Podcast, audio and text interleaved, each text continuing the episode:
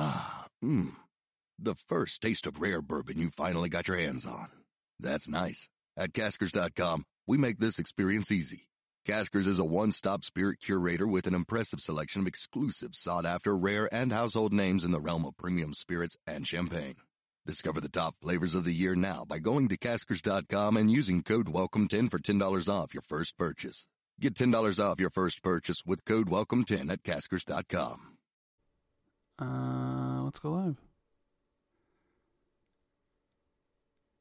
And I think we are live. The button has been hit. What is going on, everybody?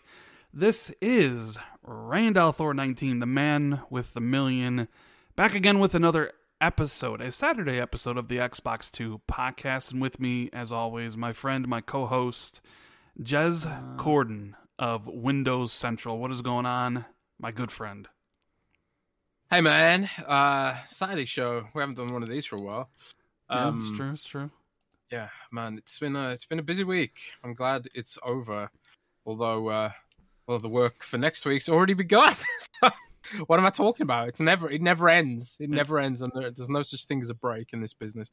Last weekend, I lost. I basically lost the whole weekend to Psychonauts, Mm-hmm, and then and then like I couldn't I couldn't take a break because then straight into Death Door review, like rushing to get through that game as fast as possible for this to hit the embargo. Um, but man, I am glad it's Saturday, and uh, hopefully this will be a nice nice chill podcast with my old Yes. buddy Randomus Maximus. Random. if you're on the Iron Lords, yeah, if you're on the Iron Lords podcast, your name would have to be like Randomus Maximus. I'm like I'm. Lord. I've been on. I think I think Cognito was telling me I've been on the Iron Lords podcast more than anybody else. Oh, like more than any other guest. Yeah, more than anybody guessed because I, I I've been on there a whole bunch of times. Uh, shout out to Lord. Cognito, King David, Lord Addict, Lord Sovereign. They're doing a Sega show today, uh, which would be show? yeah like a Sega retrospective. So that that's Oh, that's pretty that's damn cool. Yeah. Um, but yeah, we're doing the Saturday show. I had something I needed to do. Uh, you know, I, at like four o'clock yesterday, and it was like, well. I uh, wouldn't be able to make the show, but you know that's why sometimes the show's on Saturday. But we do have an announcement to make. Um, well, we do because we got to tell people that the show's going to be an hour earlier from now on, Jez, right? Oh yeah. Um. Yeah. An hour earlier. And now, and, and what is the reason why it's an hour earlier? Because I can't be podcasting till one in the morning in Germany. Yes, right. So like, so uh, tw- twelve is reasonable-ish. One in the morning, not so much. So uh, this is this is for time zone reasons mainly. Um, if it's problematic, maybe we can move it back when I visit England again. But um, that's the problem, Rand. That's the problem. Maybe you should just move to Europe. I probably should. But yeah, so while Jez is in Germany, uh, the show will be at 3 p.m. Eastern, uh, 2 p.m. Central, and noon Pacific time. Uh, while while he's over there, so we're just doing it an hour earlier. Uh, you know, I don't think I don't think that will be a big deal because we switch days quite often. Sometimes, you know, because of our schedules and stuff like that. And Yeah. I think I think people will be will be okay with it. So an hour earlier. Um, got to give a shout out to Drowsy Kiro in the super chat. That says Battlefield, Dead Space, Mass Effect, Dragon Age, Jedi are EA on their path of redemption. That's actually a Mm. So we'll definitely be talking about EA because are they turning the corner? Uh, that's interesting. Uh, Flame says feeling cute might cause more deaths in the gaming industry by buying the next Call of Duty. Just kidding. This whole situation make me feel sick. You know, Jez has a rant about Activision Blizzard coming up. Uh, he's basically you're trying to get banned. Uh, you wrote an article basically calling uh, Bobby Kotick a scum for the most part on Windows Central. So If I if I wanted to if I wanted to call him what I really think of him, your video would get demonetized instantly. Oh so- Jesus, we don't we don't need that. We don't need we don't need that. Our good friend Sin Vendetta says, Jazz, my friend, I know you're doing really well on your weight loss journey, and I'm happy with your success. But this whole watermelon pizza just isn't it. I agree with with Sin. I couldn't believe. I was like, what is it? Is that a watermelon uh, pizza? Like, what is going on?" I thought people from Chicago like those like deep deep crust things. No, I'm not. I'm not a fan of of deep or deep dish pizza. Actually, I know a lot of my uh, fellow Chicago Chicago. I don't even know what we call ourselves. Chicagoans, Chicagoans, Chicagoans. my my fellow uh, my fellow. My like fellow uh, f- my fellow people here in Chicago uh, will probably turn their back on me, but I have never been a fan of deep dish of, uh, here. So I want to try it. I, I've never had deep dish pizza. I would love to try that at some point, but yeah, maybe not so much the melon pizza. I have to admit, I, I like some I like some strange food combinations. I admit, but melon pizza, uh, melon well melon based pizza, as in like the base is literally a, a big cut of melon. I don't know, man. I don't I don't know, but maybe it's actually awesome. Never know. I don't know. I don't really like watermelon either. You see, Eternal Umbra in chat says Chicago in here. I hate deep dish too. Uh, yep. Dova says deep dish sucks. New York style all day. Sleepy Goblin though, he's got he's got a, he's got a different opinion. He says Chicago deep dish is the best. So you definitely have people uh, with with differing opinions on this. I just I don't know. We should I, start a podcast. yeah. Uh, shout out to you. Have been demonetized uh, for the super chat. He says Jez posted something about a watermelon pizza the other day. The only way I've been able to mentally recover is if I'm selected for the Halo Infinite test flights. Yeah, yeah. and you know what? Um, because because of because of your slander against Halo in the tweet, I didn't I didn't eat mayo on fries or m- fries with mayo. Man, Uh, that was never part of the deal. You never said you never said don't slander Halo. Don't slander Halo. Yeah. Uh Cheryl says, "Hey Rand, what about the pizza we got while visiting from Vito and Nick's?" That's right. My brother and uh, Cheryl, his wife, and my my my two nephews, um, Oliver and Wesley. They visited. Uh, they they they lived over in New York. I think my brother works for like Lockheed Martin or something. You know, a lot of hush hush. Can't he can't talk about what he makes. You know, Lockheed Martin. I believe so. Yes, I Oh, could be wrong. But- tell him to get the UFO files. Yeah, the UFO files, you, right? you know, you know Lockheed Martin has all the UFO files. You know it, man. So they, they, they visited over the holidays, which was amazing. And we tried this pizza from Vito and Nick's, and everybody talked it up, right? Everybody talked it up like it was this amazing pizza here in the, the south side of Chicago. We tried it, and it was like some of the worst people I've ever had. Worst pizza, like, possible. Worst people. It was just Wow, like, what? Went full. You went full cannibal there for a moment. I, uh, yeah. So, but it, but it was but it, you know what was interesting is um recently I uh you know we'll talk about our games played here. I got the Psychonauts two footage because me and Jez both played Psychonauts two in a preview event, um and uh, we will talk about our thoughts on it. Jez thinks it might be game of the year contender, um but uh, yeah. I uh I, I played some Roblox, Jez. You played Roblox? I played Roblox. Oh yeah, with your nephew, right? Yeah, yeah, yeah, yeah, yeah. I played with my nephew. Uh, he it's his favorite game. I actually sent sent um them uh my Xbox One S, um that I wasn't using anymore, so uh, he could play on a console instead of just playing on his tablet. Um, it was very difficult to add friends. Like you couldn't just add a friend on, on in Roblox. Like I, I guess you could on like the iPhone app or whatever. But we eventually found each other and we had a good time playing.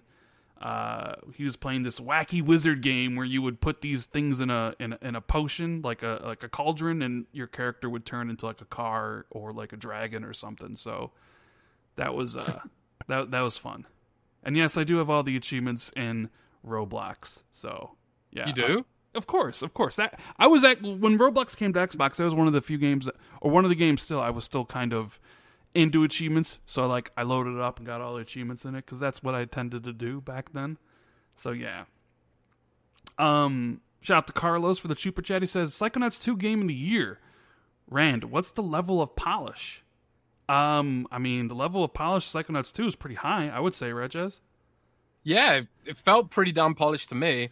It's funny that because like the NDA was like, I, can I even talk about this? Screw it, I'll talk about it. The NDA was kind of like, me in trouble. well, well, I, I think I think this is fine to talk about. Don't don't worry, Rand. That they can blame me if it's not. But I, uh, I- it said the preview build was like these areas are the areas you should access in the preview build, and everywhere else is off limits. But I like, I didn't read the NDA properly, I guess. so I went, I went completely off the rails, and I, I accessed like a load of areas that probably weren't finished and stuff. But even there, even they were like fairly well polished, you know. Um, so I think like the game's like super close to being finished and stuff. And, yeah, well, I mean, it uh, comes yeah. out in August. It comes out in literally a month from now, so I would imagine it's pretty close. Yeah, yeah. Uh, and that build is probably old too. Drowski Kiro in the super chat says, "Me again. If only Ubisoft were following EA footsteps. XDefiant, another Splinter Cell without the Splinter Cell. Yeah, we got EA going in one direction. We got Ubisoft going in another direction, which was kind of the opposite of what it was for you know the Xbox One gen or even the th- 360 gen. Really, you had Ubisoft." Going in one gen, people really enjoying their takes on Far Cry and Assassin's Creed and everything they're doing, and then people were kind of down on EA. But then people started, people are getting down on what Ubisoft's doing. I guess they've done a little bit too too much of the yeah. same game, and you know, or having all their franchises feel exactly the same, and people are a little bit, uh, you know, not enjoying that. You know what I mean? So, yeah, no doubt. I I've got I got thoughts on all this stuff with EA, and we're gonna get into yeah. that in a bit. Um, Nine Lives says, "Hey Rand, is it still acquisition season?" Jez. Ah, hmm, I, uh, I don't know. I mean, that was that was Nick's whole thing, right? Yes. Uh, our, our, our, good, our good buddy, um, Special Nick, who was all like, you know, it's acquisition season on a podcast, I believe. I don't, I don't want to misquote him because that's how like rumors start and stuff like that. But who said it was acquisition season? It wasn't it. It, it was. It was. Yeah. Yeah, so I, I haven't heard I haven't heard a damn thing about acquisitions. I really haven't. Um, I was just sort of like paraphrasing Nick at that point. But you know, you'd have to think if it is acquisition season, uh, Microsoft better get a move on because some studios like Tencent are buying majority stakes in a lot of companies right now, and um, you know whether it's defensive or offensive, I don't know, but uh, you know, there could there could come a point where Microsoft has no studios left to buy because Tencent owns a massive stake or owns them completely. So if it is acquisition season, Microsoft better get a move on, I would say. Yeah. That is, that is very true. So, um I figured with uh that out of the way, you know. You know interestingly enough, um I've been getting some messages that uh people people some people i mean obviously not everybody some people don't like the uh the, the mayo and kardashian talk jez. Oh really? Yeah they, why, they, why ever not?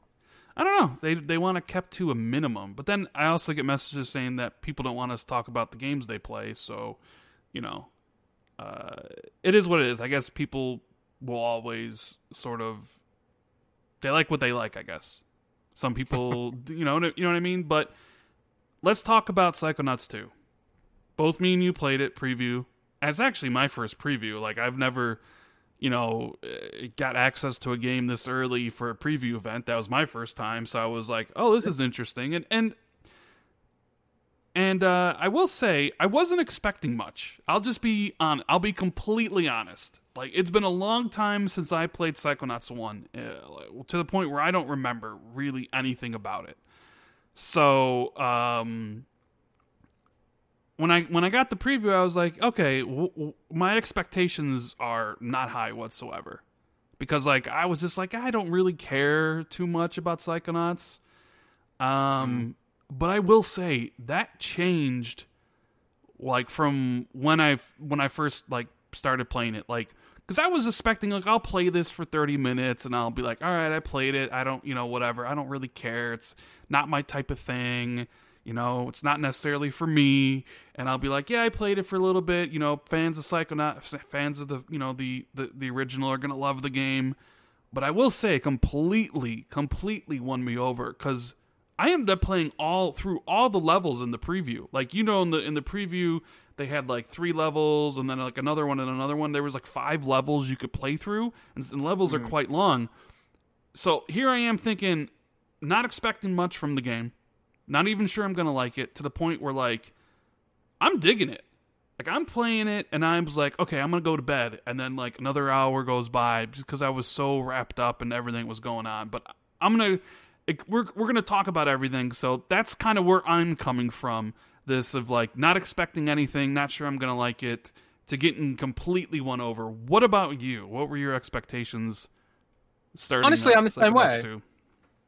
I, I like I don't have any nostalgia for classic sort of what do you call them th- like 3D platformers. I have no nostalgia for like any of those games. I never played Mario 64. I never played Banjo Kazooie. Like I, I just and like when I did play some of them, I just didn't really care for them and stuff. Um, I was already onto like shooters, Doom, Unreal Tournament, stuff like that. So it just I don't I don't know if I just sort of like missed the genre or whatever, but there was no nostalgia for me for this genre whatsoever. So I didn't come into, and I, I also never played the original. I never played Psychonauts back in the day. So for me, I was going in completely blind, and I was kind of like you. I wasn't expecting too much from it.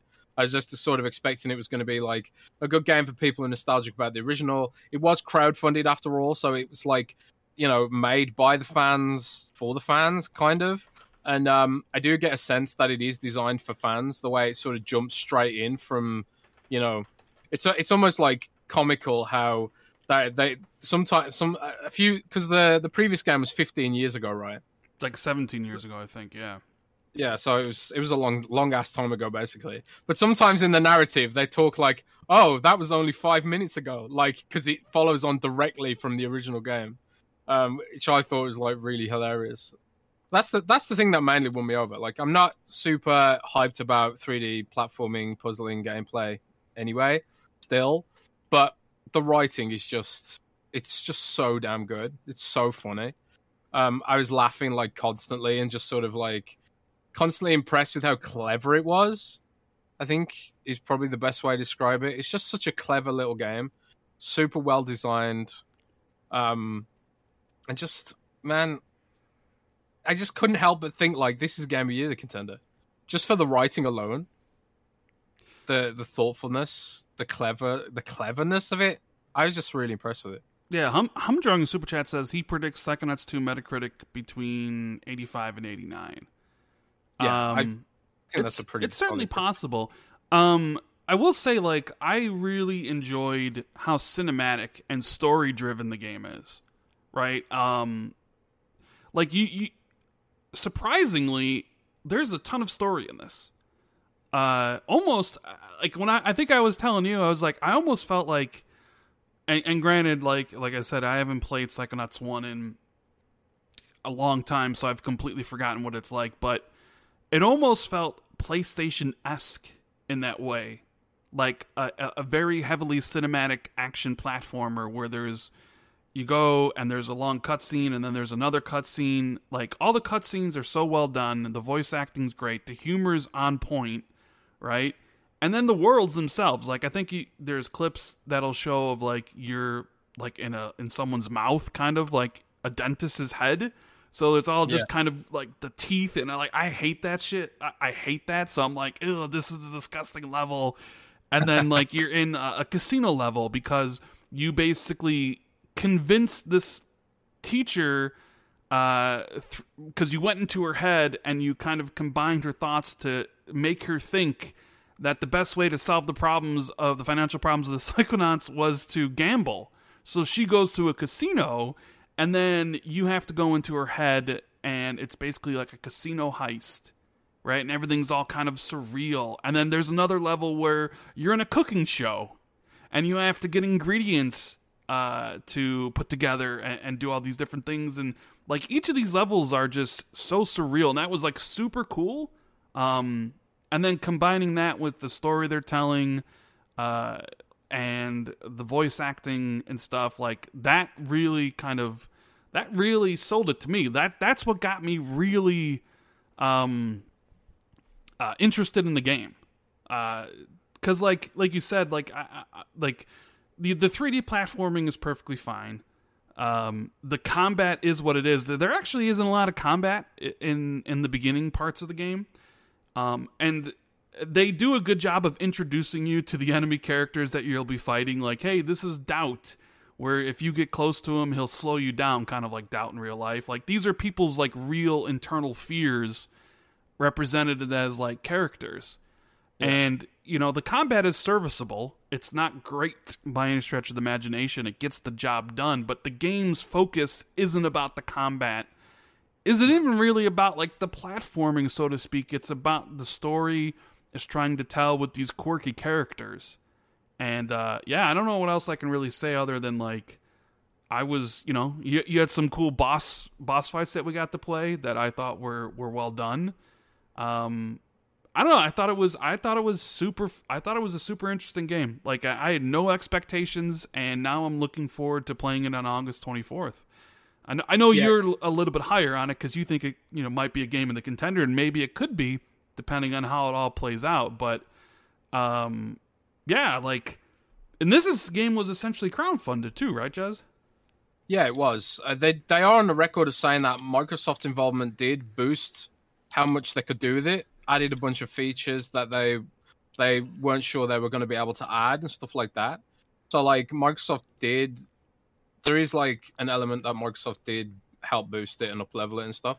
And I think that might be where some of the cinematic stuff comes in because voice acting is expensive, especially like that's the thing. Like the quality of the voice acting too is like really high in Psychonauts. Like I felt like I was, you know, basically like you know those classic sort of Saturday morning cartoons from like the '90s and stuff. Mm-hmm. That's almost like what it felt like to me.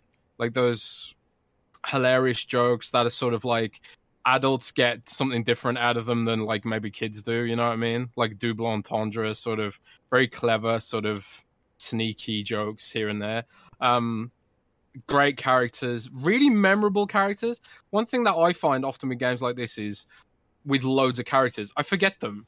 Like I just end up forgetting them. I find this is especially true in Ubisoft games actually. Like I literally can't remember off the top of my head a single villain in any Ubisoft game except for maybe Vaas from Far Cry 3. Like I can't remember a single villain from any of the Assassin's Creed games because they're they're also like flat and boring and I don't I don't know maybe that's unfair, but it's just how I feel, right? Mm-hmm. I think like making good characterization is really tough, and um, Double Fine absolutely, almost like effortlessly feels like they completely nailed it. So I'm I went from being like kind of like yeah, it'll be a nice game for the fans about it to being full blown. Oh my god, this could be a game of the year contender.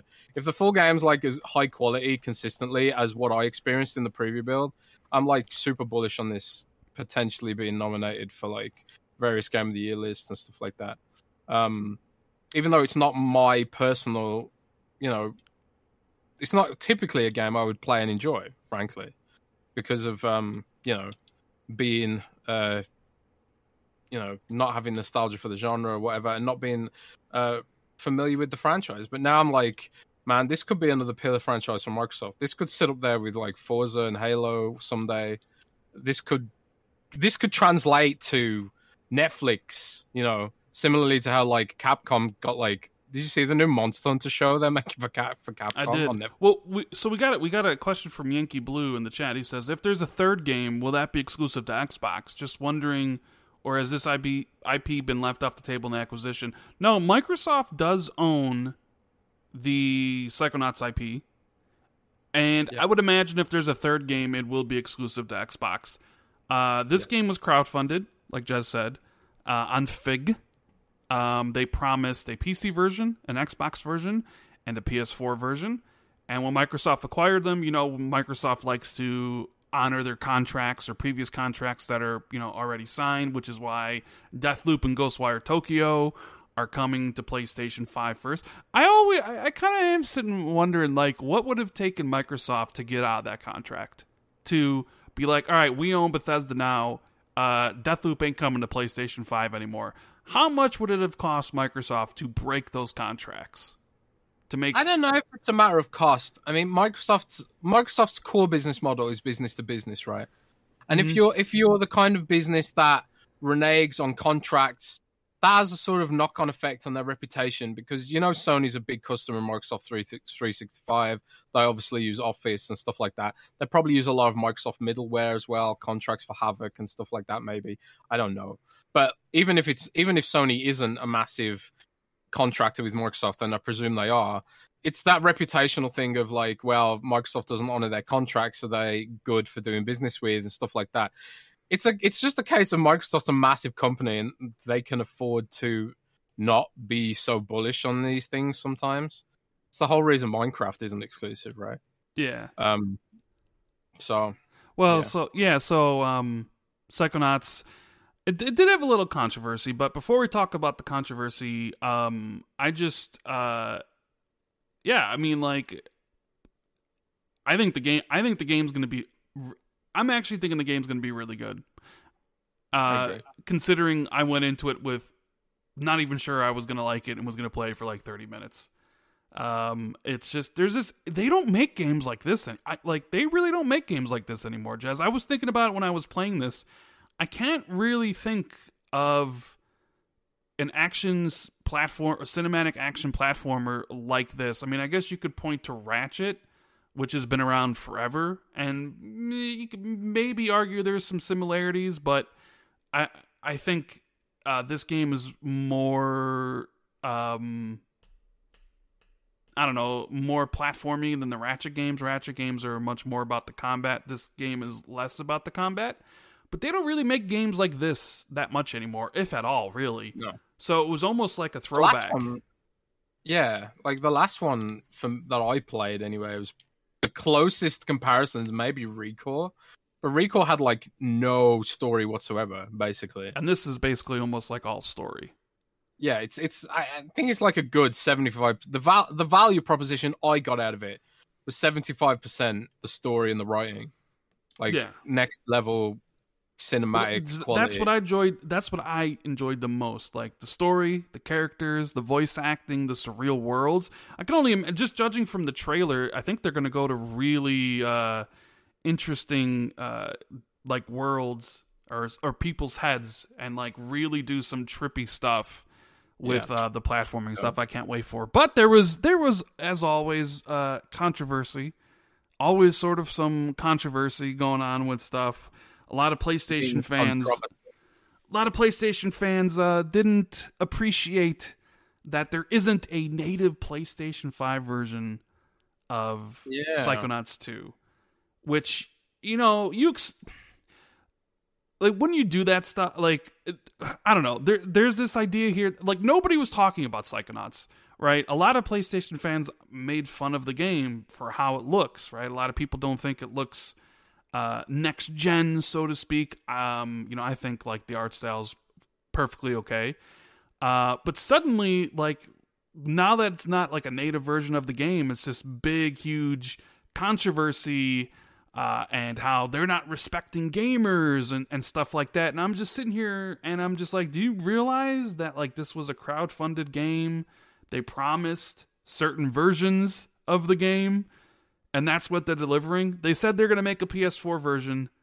they made a PS4 PS4 version. Microsoft bought the company, which is why there is a native Xbox Series X and S version. Uh, because honestly, if they didn't buy it, I would imagine that game would have just been Xbox One, PS4, and PC, and it just would have ran back and pat on the Series X and S and PlayStation 5. But as you mentioned, they bought them. You, they did the native versions for Xbox because they're an Xbox studio, and then Microsoft basically, uh, you know, essentially told them, uh, you know, hey, work on the game some more. You know, I even I think I saw Patrick Klepek uh, of Vice say Microsoft basically told them we'll delay the the game a year and you just work on it. You know, bring it up to to par. But like, of course, they're not going to make a PS5 version because that's not what they promised. But it, it ended up being this huge thing, and I don't understand why. All you're really saying is that you're really interested in Psychonauts 2, right? Because if you because if you weren't interested in it, like, why would you even talk about it? Who cares? You know. But um, Yeah, I, I'm sort of like, I th- I think they should just just never say never. I think one of the issues for Microsoft is they don't like the way Sony handles the whole upgrade system. Like it's not it's not like smart delivery. There's it's more convoluted. You have to have separate app packages, separate store listings, and all that sort of stuff. It's not really the same. So like that adds that adds um frankly that adds cost. You know and Microsoft's probably like, well, why would we spend extra money on this when 30% of the cuts going to Sony, you know? So there's probably like an economic reason there, but at the same time, I also think they should just like do it as a nice thing. Um, but maybe I'm just sort of being a bit soft there. I don't know. Mm, you want you you want Phil to be I don't- kumbaya and just be like, yeah, Yeah. no problem, make the PS. Does Double Fine even have a, a PS5 dev kit? I have no idea. I mean, it's it's a good question to make, right? Like you don't. So for first of all, I highly doubt if the shoe was on the other foot, Sony would do that. I don't. I can't see not. Sony doing a Series X version, if smart delivery or not. So, um, but I don't know. It's just kind. Of, It's just. I just. I. I feel the frustration. If you're like, if you came in as a PlayStation fan and you were like, was Psych was the original Psychonauts ever on PlayStation or was it Xbox exclusive? Mm, I honestly don't know. Yeah, I don't know either. That's interesting.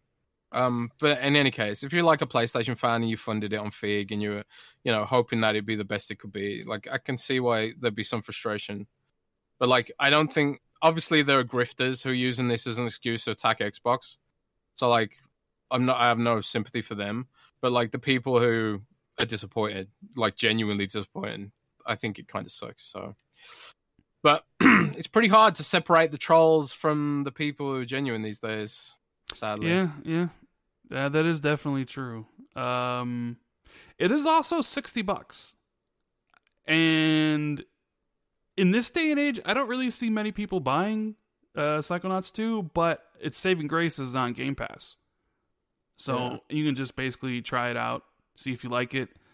Because honestly, I don't know if I would buy it at 60. Well, I wouldn't have before the preview, but after the preview, not only am I looking forward to it day one, I probably would buy it. Do you think it should Um, have a demo to that end? Like because both of us were like, I'm not I'm not really interested in this game because it, it looks it looks like it's not. It just it just it just looks like it's not for me, quote unquote. Um, I'm not the target audience, but after actually playing it, I sort of changed my tune on it quite a lot. So I'm thinking like, does this should it have a demo to that end? I don't know. I mean, maybe possibly, but what do you demo? The tutorial level, which I actually kind of thought was pretty weak. Um, I don't know. That's a good question though. Demos. Um, I mean, do you even need a demo in the the age of Game Pass? It's like probably not because it's just download it and see for yourself. Uh, we got a question from Chris R in the super chat. Says, "Should we be concerned about the lack of Star Wars games that EA play? It really seems that they haven't done much with the license lately." Well, I mean, they don't really have the exclusive license anymore, so more studios are making more Star Wars games. Um, and I think we will see some Star Wars stuff next year at EA Play next year. So Didn't they effectively confirm that there was going to be more Jedi Knight games, or am I just imagining? I think they said there is a sequel. They're going to be a sequel because the first one did incredibly well. So I'm sure we will see uh, next next year's EA Play probably a trailer for Star Wars Jedi Fallen Order 2. Uh, But enough about Psychonauts 2. Can't wait to play it on the 25th. Let's talk about uh, Death's Door, Jez. Another another game me and you talked about last week, right? Because we said there was there was some games we couldn't talk about. We're under embargo on under NDA, and there were Psychonauts 2 and Death's Door. Um, how do you feel about Death's Door? Man, I was like, I did the preview for Death Door a few few weeks ago, and I already knew like this game's something special, right? But I played it with uh, a mouse and keyboard because the, the preview build was on on PC, and I think like mouse and keyboard really doesn't do it justice. The game is clearly designed for a gamepad. Like there are certain abilities you just can't really aim with only like eight directions. Um, like the that running slash move, you can't really aim it properly with a keyboard. Like you have to you have to have like the full the full range of angles like that a gamepad affords. I could have played it with a gamepad on PC. I just didn't because I just couldn't be bothered to hook up the Bluetooth or whatever. And also, I hate Bluetooth so badly. I really, really hate Bluetooth. But in any case, um, I just knew it was going to be something special, and like I'm glad that you know Metacritic reacted in much the same way I did. Um, that it was just this sort of like incredible sort of Zelda homage. Like it plays like classic Zelda. I think that's the best comparison. Like there's a lot of Dark Souls homages in the game. Like the pothead guy looks kind of like the I Yeah, don't know what you call them. um, those knights from Dark Souls and stuff. That's clearly a homage, and like the way that the you know the, the big text comes up when the boss is announced and stuff like that. Like there's there's clear homages to Dark Souls, and I think like so, a bunch of people were talking to me like there was like some fear that it'd be like really hard like Dark Souls, but I don't really think it is. It's not as tough as Dark Souls. There are definitely sections that are tricky, like those mimic challenge, those mimic chess challenges are really tricky at times. Um, but the game gives you so many shortcuts, like constant shortcuts. You even if you struggle, it feels like you're constantly progressing, and it's like, well, I can skip those packs that I struggled on now and just move to the next bit. And you sort of like it's very cleverly designed like that. You just constantly push forward, constantly move to the next area, and there's like constant shortcuts that let you like respawn um, well, not respawn, but you can fight your way back more easily because of those shortcuts. And I just felt because of that, the pacing was really nice. And like, I didn't mind respawning and having to go through some enemies again because the combat was so satisfying. Um, but like, just the the characterization of the world is also just incredible. Like, there's some like, there's not, there's no like voice acting in the game generally. It's all sort of text based, and it's like you can you can feel the the indiness, the sort of lower budget of it but it didn't matter because there's so much personality that came through with the art style. The music was absolutely amazing. Oh, too. the music is a bang! Oh, man, the music is incredible in this game. Yeah, I, I couldn't believe it when like I got into that lab level. There's like a laboratory level, and there's like there's machinery all over the place in this lab level, and like the the machinery serves as the shortcuts because like when you unlock when you turn the machinery on, it like raises you up uh, to a next level and like helps you navigate through the level and stuff. But like all the machinery, like the movements of the machinery was like synced up to the beat of the music in that area, and I thought that was so clever. Like it added like another dimension, another layer. It was just it was just so much fun all the way through. Great characters, great art style, great combat really great price point at twenty dollars. Like I think I wrote my review. It's the best twenty dollars you can spend this July. Um, really impressed with that game. Acid Nerve is a you know really impressive two man team from the UK, and they also made a uh, Titan Souls, which I suspect is going to get a lot of love now. Um, but yeah, that was that was that. Really impressed with the game. Like, do you have any extra thoughts with that? Well, I mean, like you basically echo my thoughts, but like I adored this game. I love it. I tweeted out it's my one of my absolute favorite games so far of the year. You know, uh, my list of the games that I think are, or at least I've enjoyed the most, would basically be like Hitman Three, Resident Evil Eight, uh, Returnal. Um, trying to think, uh, Death's Door, uh, It Takes Two. Right, I think those would be my top five right now. Uh, you know, not that many games have come out, but like, I think this game grabbed me from like the very beginning. I love that. I think it's kind of funny that you're playing as a crow with a sword, right? Mm. And your job is to reap souls, right? And I love that kind of uh, black and white area you start at when you're at the commission and you go into the worlds and like, hey, you got to go get these three souls, and it is like a Zelda-ish Metroidvania action adventure game that uh, you know obviously has some inspirations from Dark Souls, but it's nowhere near as hard as Dark Souls. But I will say, um, because I would recommend this game to anybody, really, with a caveat, like, because some people I've talked to find it too difficult. There is no um, uh, difficulty settings, and we talked last week about the whole easy difficulties like conversation that came up, right, Jez? Yeah. And I always think like when when I played this game, I beat it in like seven and a half hours, and I didn't find it too difficult, mainly because of what you're talking about. Like, normally in Dark Souls games, when you die, you got to start over at the bonfire and you lose all your souls and you got to go back to get your souls, right? And a lot of people really don't like that mechanic. But in this game, you don't lose anything. There's no penalty for dying. The only real penalty you have is you got to start over from where the door is where you enter the area. But like you said, there's so many shortcuts in the game that you open up like with the levers, like ladder, you can basically get back to right where you died pretty quickly, especially if you're just rolling past enemies. Uh, and then yeah. it's you know death is like a, it teaches you it's like okay you see what the enemy is going to do uh, okay you know kind of their attack patterns you move in you move out Uh, they have ranged weapons, which I think is really cool. So use your bow and arrow, right? And oh, you run out of your bow and arrows, but all you gotta do is hit the enemy again, and it refills your uh, ammo counter for your uh, melees or for your for your range stuff.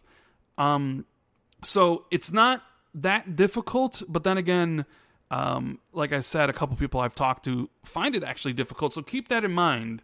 Like, uh, if you're, I, I don't know what, like, it maybe it might be too difficult for you. I guess, like, because I, people have messaged me about it.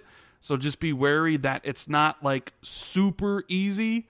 Um, but I don't think it's super difficult easy. But I loved everything about the game. I thought the combat, um, while basic, I mean, there you, you you just had your regular attacks and your charge attacks, but like, um, it wasn't like anything deep as you would expect in like you know bigger games of this nature. But when you think like okay two person team or five person team or whatever it totally fits. Like i love the whole level design.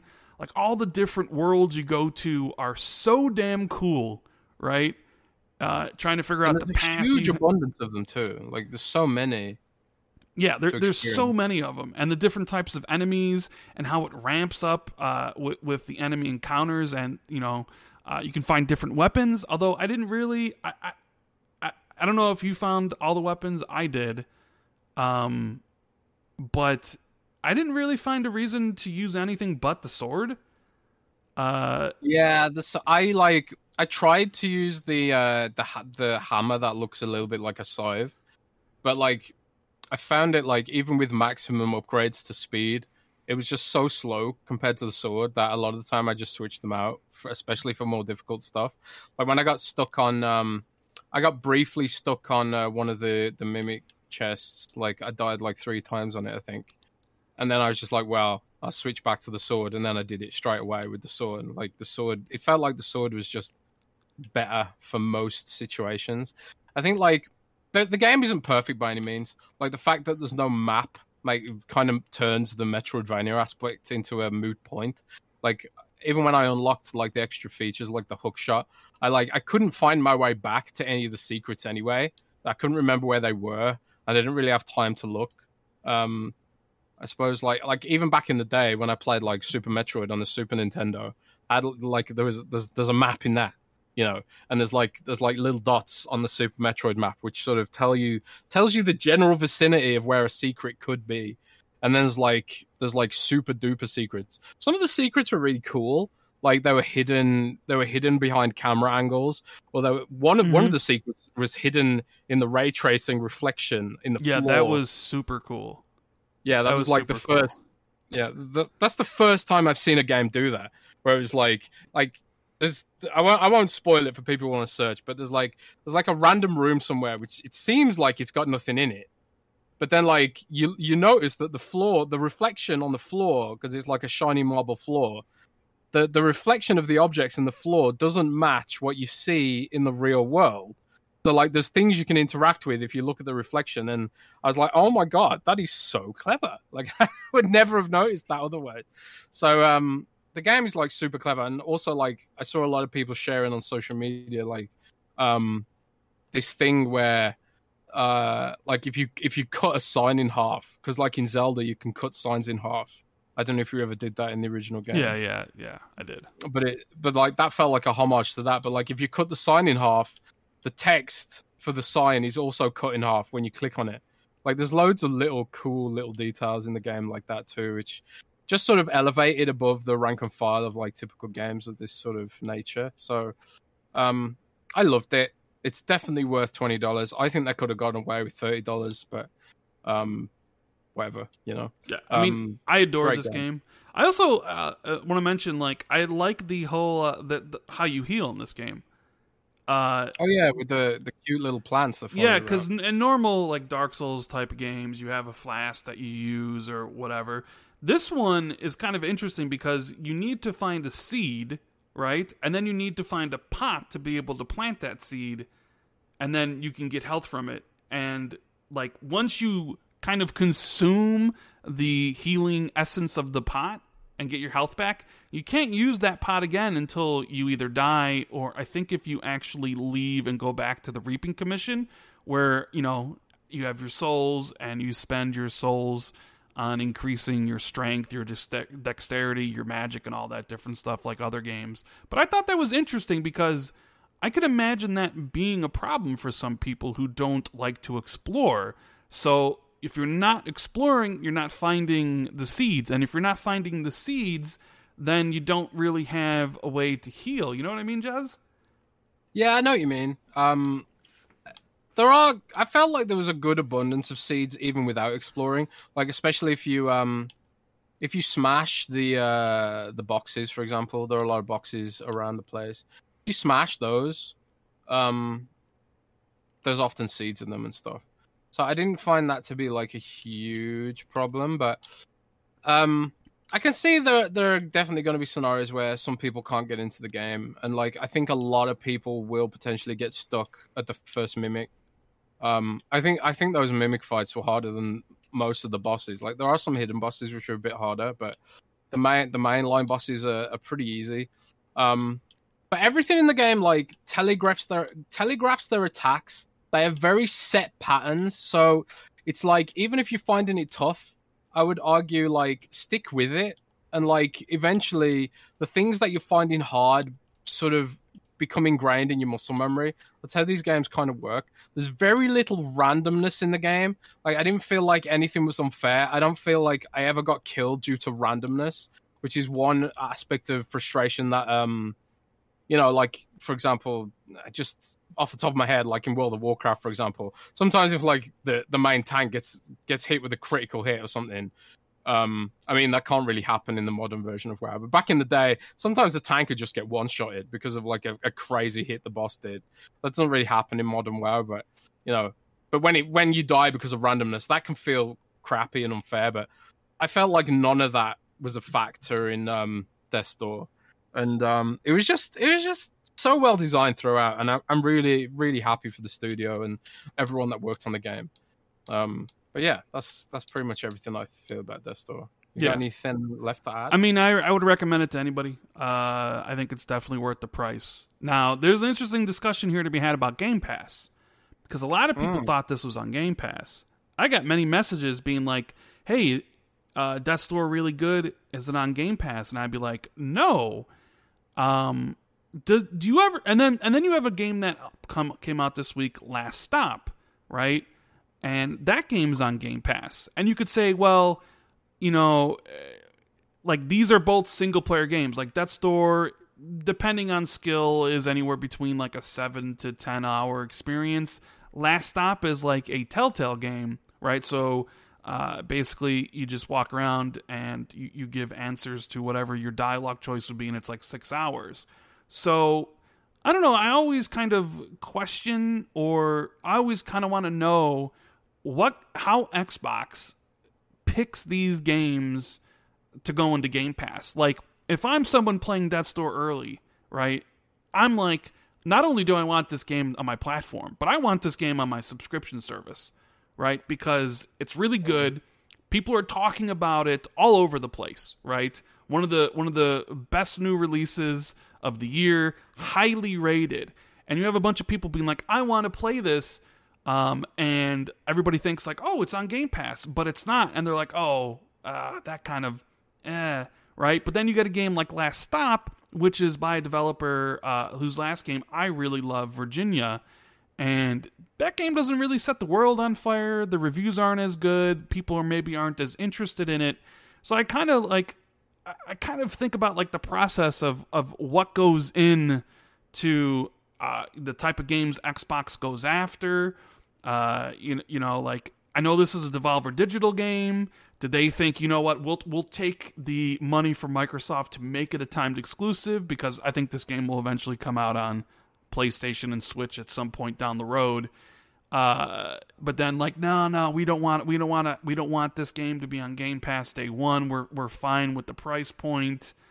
Um, I just fe- I just kind of felt like after playing this game that this was a miss for Game Pass. Like this game would have brought more eyes to the subscription service, and I'm just always kind of trying to understand uh, you know Microsoft, you know, and how they like target games. Because then you look at like the Ascent, which comes out next week, and you think to yourself, okay, that was a good choice, right? Because that look that game's prop looks really good. I think it's going to be a lot of fun. It's going to get good reviews.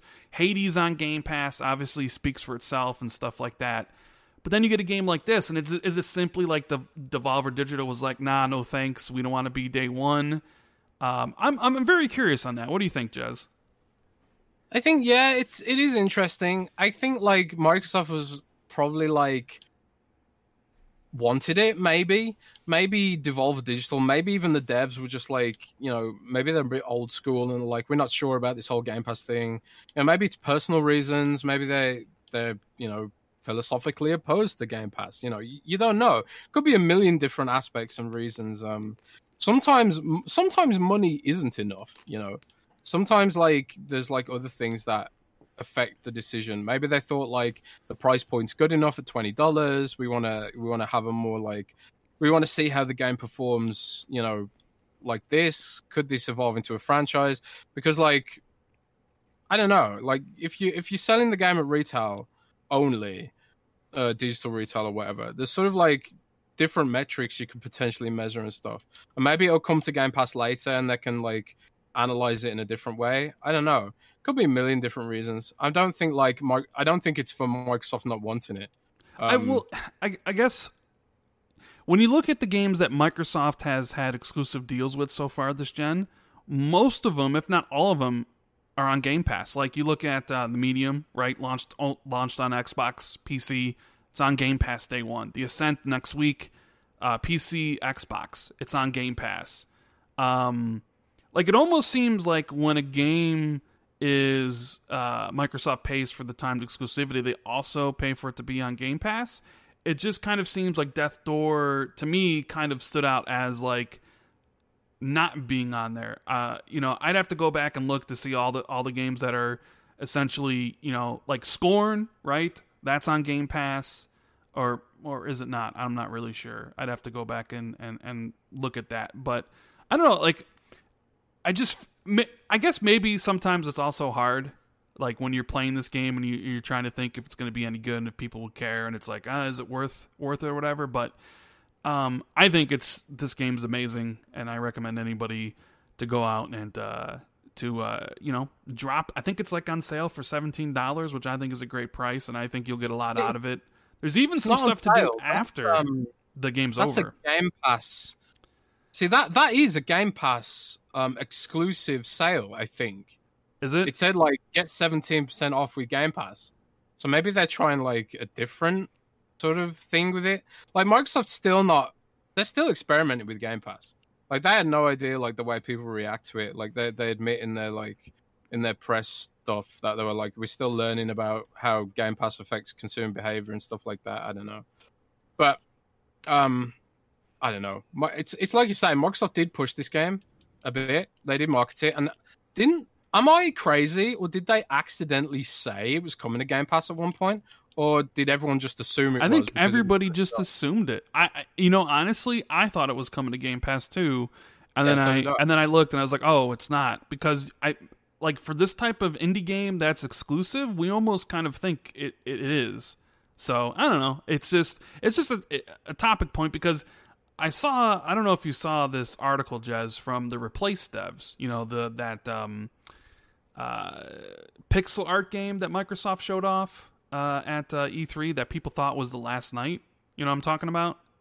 Oh yeah, yeah, yeah, yeah. Yeah, um, I really thought that was the last night. They basically like, wow. came out and said that Microsoft's the Microsoft partnership has act- has no cons. Like there's no cons to partnering with Microsoft, and that they actually care about the indie market which is kind of in stark contrast with some of the comments we've seen in recent weeks about PlayStation and how they view the indie market, right? There yeah. was a lot of like discussion among PlayStation indie devs or just indie devs in general about how like PlayStation really doesn't care. Uh, it's really hard to get noticed on the PlayStation Store, et cetera, et cetera, et cetera. But they came out and basically said, um, the biggest part of the partnership for us is that Microsoft actually cares about the indie market. And I love the indie market, Jez. There are some gems that come out that I think people overlook. Death's Door, while not a big AAA exclusive that a lot of people enjoy, uh, or a lot of a lot of people really look you know towards as like oh this is the reason to get the system or what have you. Like I said, right now in my current top five, I have Death's Door. Like Death's Door, as as small as it is, as indie it is, I've enjoyed more. I've enjoyed it more than a lot of AAA games, and yeah. you get a lot of creativity in the scene. And I think this game is really well done, really creative, and it's better than a lot of these AAA games, man. Um, but they go on to say that otherwise, well, there wouldn't be there would be much fewer games on all platforms. They really give a chance to small studios to actually produce something and provide marketing awareness to people.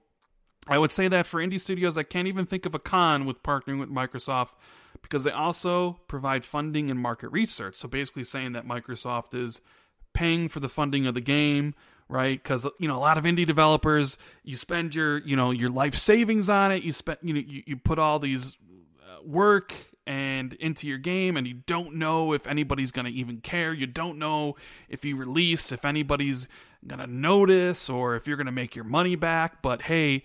They provided funding for them, which basically means they paid for the game. They have marketing research. And they go on to say, as for Game Pass, it allows more people to learn about the game and actually play the game because there's frequently the situation for many players where they see a game in the store and they want it, but at the same time it's $30, $60, or even more. And so maybe you wishlist and then you forget. However, with Game Pass, you just press A and install. Of course, sometimes the possible con of that is, you know, people might be too overflowing with games, and so each game gets less attention. Still, equally, it is a chance for these games to shine. In other situations, they might otherwise be drowned by thousands of other games. But Game Pass allows us and many other developers to actually deliver our project to people.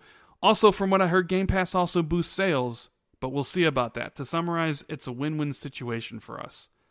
And this is really cool to hear because there was a point in time where uh, indie devs didn't really like Microsoft. Indie no. devs really didn't like Xbox. You know, uh, they pissed off a lot of studios, and a lot of people towards the end of the 360 era. They had the um, parity clause at the beginning of the Xbox One generation, um, but they definitely seem like, uh, you know, like Xbox truly cares, and I think Game Pass is going to be a huge platform for indies because tons of game comes out every let's be honest tons of games come out every single week. You go on steam there's like 50 games a week. Even on xbox you have 10 or 12 not every game is going to get uh, noticed. But if you can sort of cherry pick the best ones help them reach their audience by putting it in Game Pass and then you know help fund the game and potentially their next game and stuff like that's absolutely incredible. And yeah. a game like Death's Door maybe could have been overlooked. Um, but you know, the reviews are out, it's exclusive to a platform, and, and it always is a thing, Jez, and you know this to be true. Uh, exclusives, even when they're timed, tend to get more hype press. and press and marketing than just if the a game was multi-platform. So well, it's you know it's, it's right. You know, like if I if I can write, especially for us, like Windows Central, because we only cover Xbox and PC. If I if I can write in the title of something, this is exclusive to Xbox. I I, I immediately know it's going to get more resonance with our audience. But at the same time, it's also going to get more resonance from audience from people who may be interested in Xbox and also reson- like hate potentially hate clicks from you know fanboys who are like, oh my god, what's this new new Xbox game I can hate on? You know, um, it is what it is. um, but yeah, I, I I feel like exclusive does have a marketing boost aspect to it. Um, and Game Pass potentially, especially if the game is multi-platform, that also lets a dev sell the game on a competing platform, but also gives Xbox the narrative of having better value. So that's like another win-win-win scenario, I think. Yeah. Um, I don't know. It's it's Game Pass is an interesting phenomenon. Like watching it evolve and stuff is really fun. Um, if you're a nerdy, you know, tech blogger like me, anyway, I, th- I think those kinds of things are fun. But um, but yeah, Game Pass is awesome, and I, I would have loved to have had that thing as a kid. I said on I said on Twitter the other day, um, you know, I used to I used to like, I, I won't say steal. I, I used to borrow games from the library. and borrow, huh? them. Yeah, bo- borrow them and maybe forget to return them sometimes. Um, because our, our library in in my town used to have games in it, like for a time. I don't think it does anymore. Maybe because of people like me, it didn't give them back. But um, I couldn't afford games as a kid. Like I'm, you know, from I'm I'm from a town that was voted the second worst place to live in the UK. You know, Mm. for its for its poverty and stuff like that. And um, you know, there'd be kids at school talking about games that I, I just like couldn't participate because I didn't have this stuff. Like there'd be kids talking about the WWF and WCW, and it'd be like, well, I can't afford cable, so I can't I can't join in these conversations. But Game Pass would have like equalized that for me to some degree. You know, um, it's a bit different now, I suppose, with free to play being so dominant. Like a lot of kids just play Roblox, and you know, parents are just like, well, whatever, it costs us nothing, basically, and they can like be part of the conversation that way. But, um, but as a kid, man, Game Pass would have been such a massive boon to me. Yeah. Yeah, this is the best part about gaming, talking about games that uh you know, you've been playing and what you enjoy. Uh, you know, next week you got Microsoft Flight Sim, got the Ascent. Hopefully, well, I think the Ascent comes out on what, the 29th?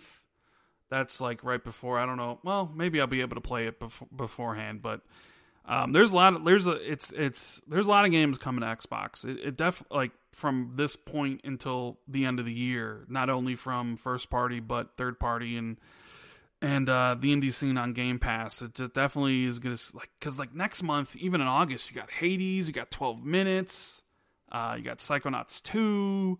You know, you have Death's Door, Microsoft Flight Sim, and The Ascent, all kind of back to back to back. Last Stop, if you're really into that. Um, it just seems like, hey, there's there's some really good games to to play right now, and uh, Death's Door is one of the best of them. Uh, so make sure you guys check it out. Uh, but yeah, um, moving on from that, we got a bunch of topics I wanted to talk about, and maybe even a Jez rant. So if you guys are enjoying the show, do us a favor, make sure you hit the like button, subscribe if you're new, you know, notification bell, all that good stuff. Um, and you know, I figured I'm going to talk about something really quick, Jez. Okay, Mhm. because you always, you always, always, always, always, I'll wake up, or you know, I'll be doing something and I don't have my phone, and then all of a sudden I have a bunch of notifications, and it's because of Splinter Cell. It'll because Ubisoft did something about Splinter Cell or not something about Splinter Cell, and you're just like, "Hey, Rand, look, you, you know." And so they announced a new game on Monday, right? And um, a lot of people, or some people, thought it was going to be a Splinter Cell game when we all knew it wasn't going to be, right? Because the game had leaked uh, previously. It was it was codenamed like Battle Cat, right? But people were getting their hopes up, like, oh man, just imagine you tune in on a Monday and Sam Fisher's there and it's Splinter Cell. Oh, how amazing would that be? But then it's like, do people not realize what Ubisoft's all about these days? So what did it end up being? It ended up being Tom Clancy's XDefiant. What a terrible freaking name for a video game. And I love the video that they showed off for this, right? Where it was like a corporate dude on one side, right? All proper. And then it was like a dude on the other side, like with all colors. And he's like, I'm hip. It's like, get out of here with this stuff. Like, I'll, like, so it's a 6v6 arena shooter and it takes all the Ubisoft franchises together, throws them in a bin and and and, and basically shits it out, right?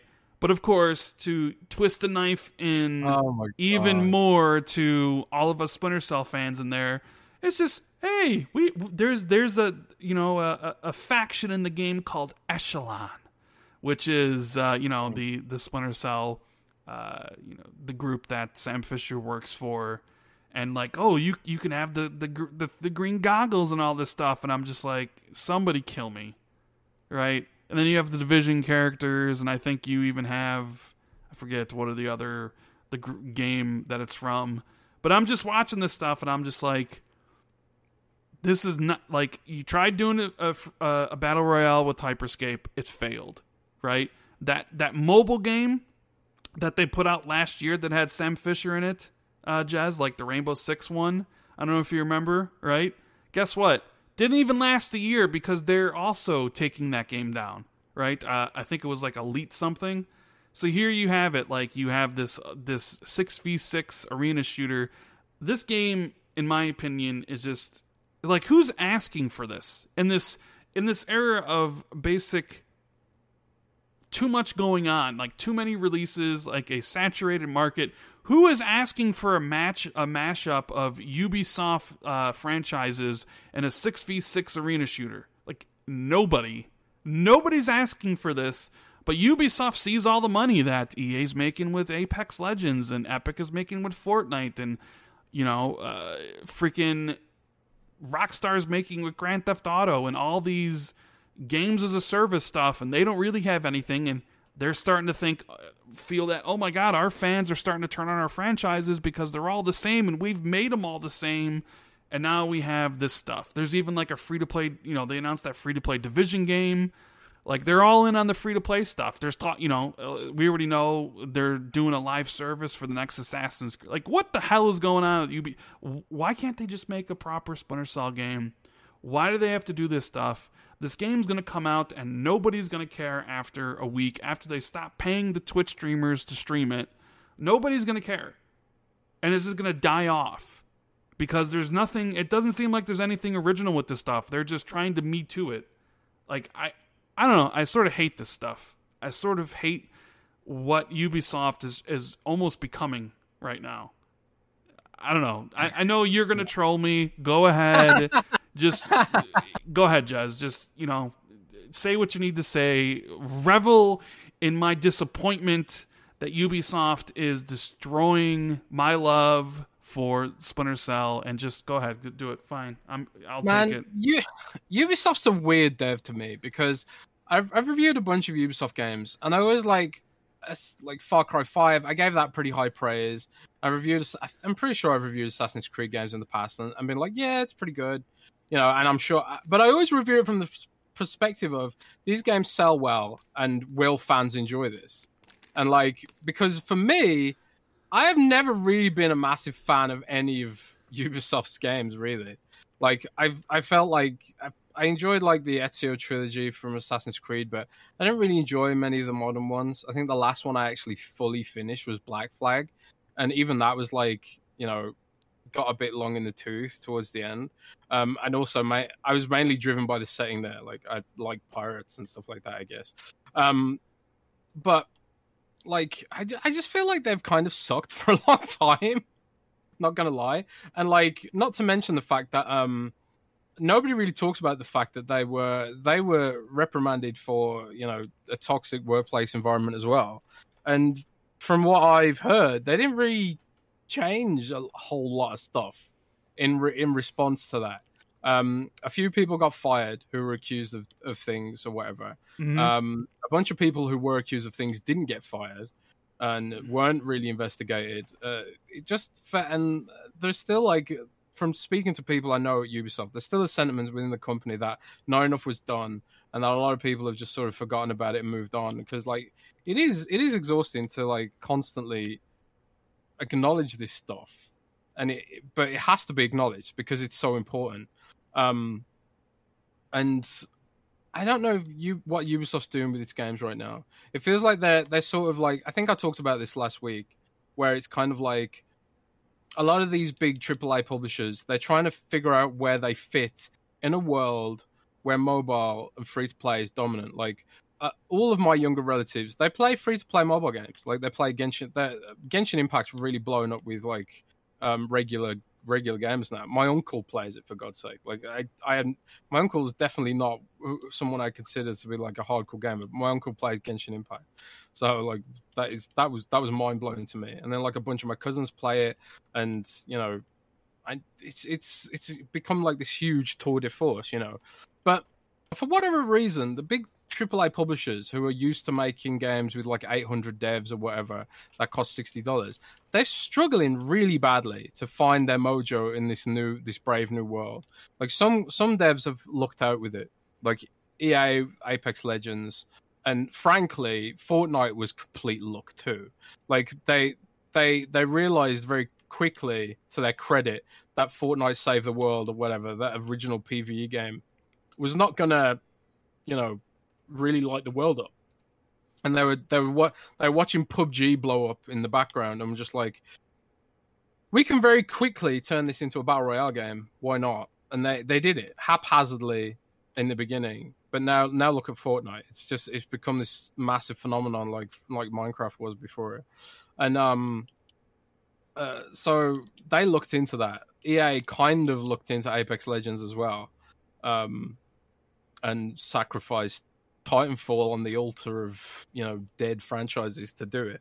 Um, but like Ubisoft, like they had Rainbow Six Siege, and for whatever reason they they haven't given up on it, but they also haven't like I think to some degree they've decided they've done all they can do with it or something because a lot of the community are abandoning that game, and um, but they beyond Rainbow Six Siege they haven't really succeeded anywhere. Like For Honor didn't really take off.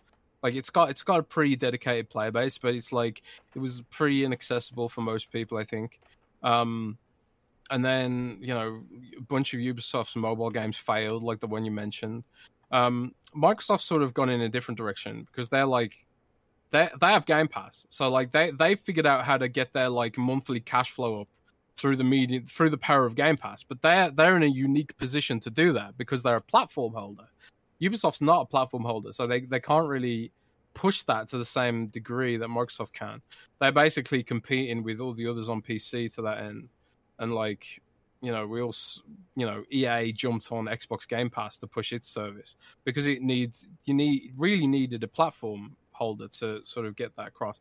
And like we've said before on this podcast Rand, we've heard that Microsoft is in talks with Ubisoft greater partnership for Xbox Game Pass to that end. Yeah, potentially, um, potentially. Yeah, but again, that's not the kind of margins that it's going to be for Microsoft, and it's not the kind of margins that a free to play game brings, like Fortnite where you got people constantly spending money, or like a gacha game like Genshin Impact and stuff like that. It's constant money spent. Cosmetics just are not as um, cosmetics are just not the big money maker that you know they would have hoped there would be, and everyone very, very, very aggressively rejected pay to win, even though like you know they accept it to mm. some degree in other games. I don't know. I don't know why it works so well in Fortnite because Fortnite's basically all cosmetic, isn't it? For the most part, I think. Um, it just, it just, like, it just so feels so me too, but way too late, right? Yeah, yes. It, it just Ubisoft's like looked at the landscape of stuff and it was like, uh oh, the industry's changing and we need to change with it. But you have everybody already carving out their their you know their niche in in the market, and Ubisoft and Ubisoft's just putting out the stuff that doesn't seem very interesting. Like honestly, I watched that reveal for XDefiant and it looks it doesn't I don't know, like it looks paint by numbers. It looks exactly like a game you would think where like Ubisoft, you know, that like the corporate had, was like, "Hey, make us a free to play game and combine a bunch of our franchises and, you know, sell cosmetics and that's kind of what you come up with, right?" Um but then on the flip side, you have a company that maybe is on a resurgence. So you have like Ubisoft who who just can't seem to do anything right and people are just upset about. But then you have EA who most people were down on, but now a lot of people are like, you know what? They might be up to something because they did EA Play, right? And uh, you know, they announced uh, a cool couple cool indie games, but the big takeaway is like the Battlefield 2042 portal with Jez. Did you see that? I know. Aren't you more I of a Battlefield player than a um than a Call of Duty player? Like, how cool is that Battlefield 20, 2042 portal? Like the idea it's, of the, the maps from Battlefield, Bad Company, and three and four. I think four, maybe not. But then the custom games that the community can make and stuff, and you can have like, you know, uh, old, uh, you know, uh, like uh, weapons versus uh, and armies versus like newer ones. Like, how cool is that? Like, that is so damn awesome in my opinion. I think like they they they realized that a lot of the most popular maps in Battlefield 4 and and stuff were like you know, like Metro that were like remastered from previous games and stuff. And they're probably like, well, how can we, you know, bring them back in a meaningful way? And that's all like, I suppose like Halo Forge has to be like a little bit of inspiration for this. Um, Microsoft often talks about one of the one of the ways the industry has evolved is through this um this idea of uh you know player created content communities.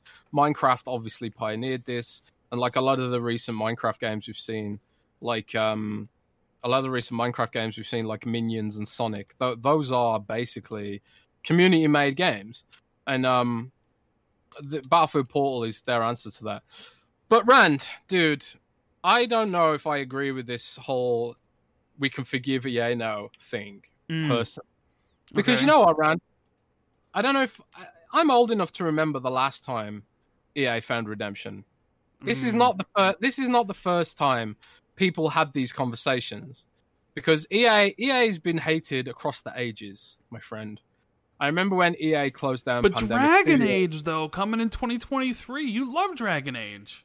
Mm, let me finish. Uh, okay, okay, Let me okay. finish. okay. Okay, go Let ahead. Get your bars off, Jez. Get your bars off.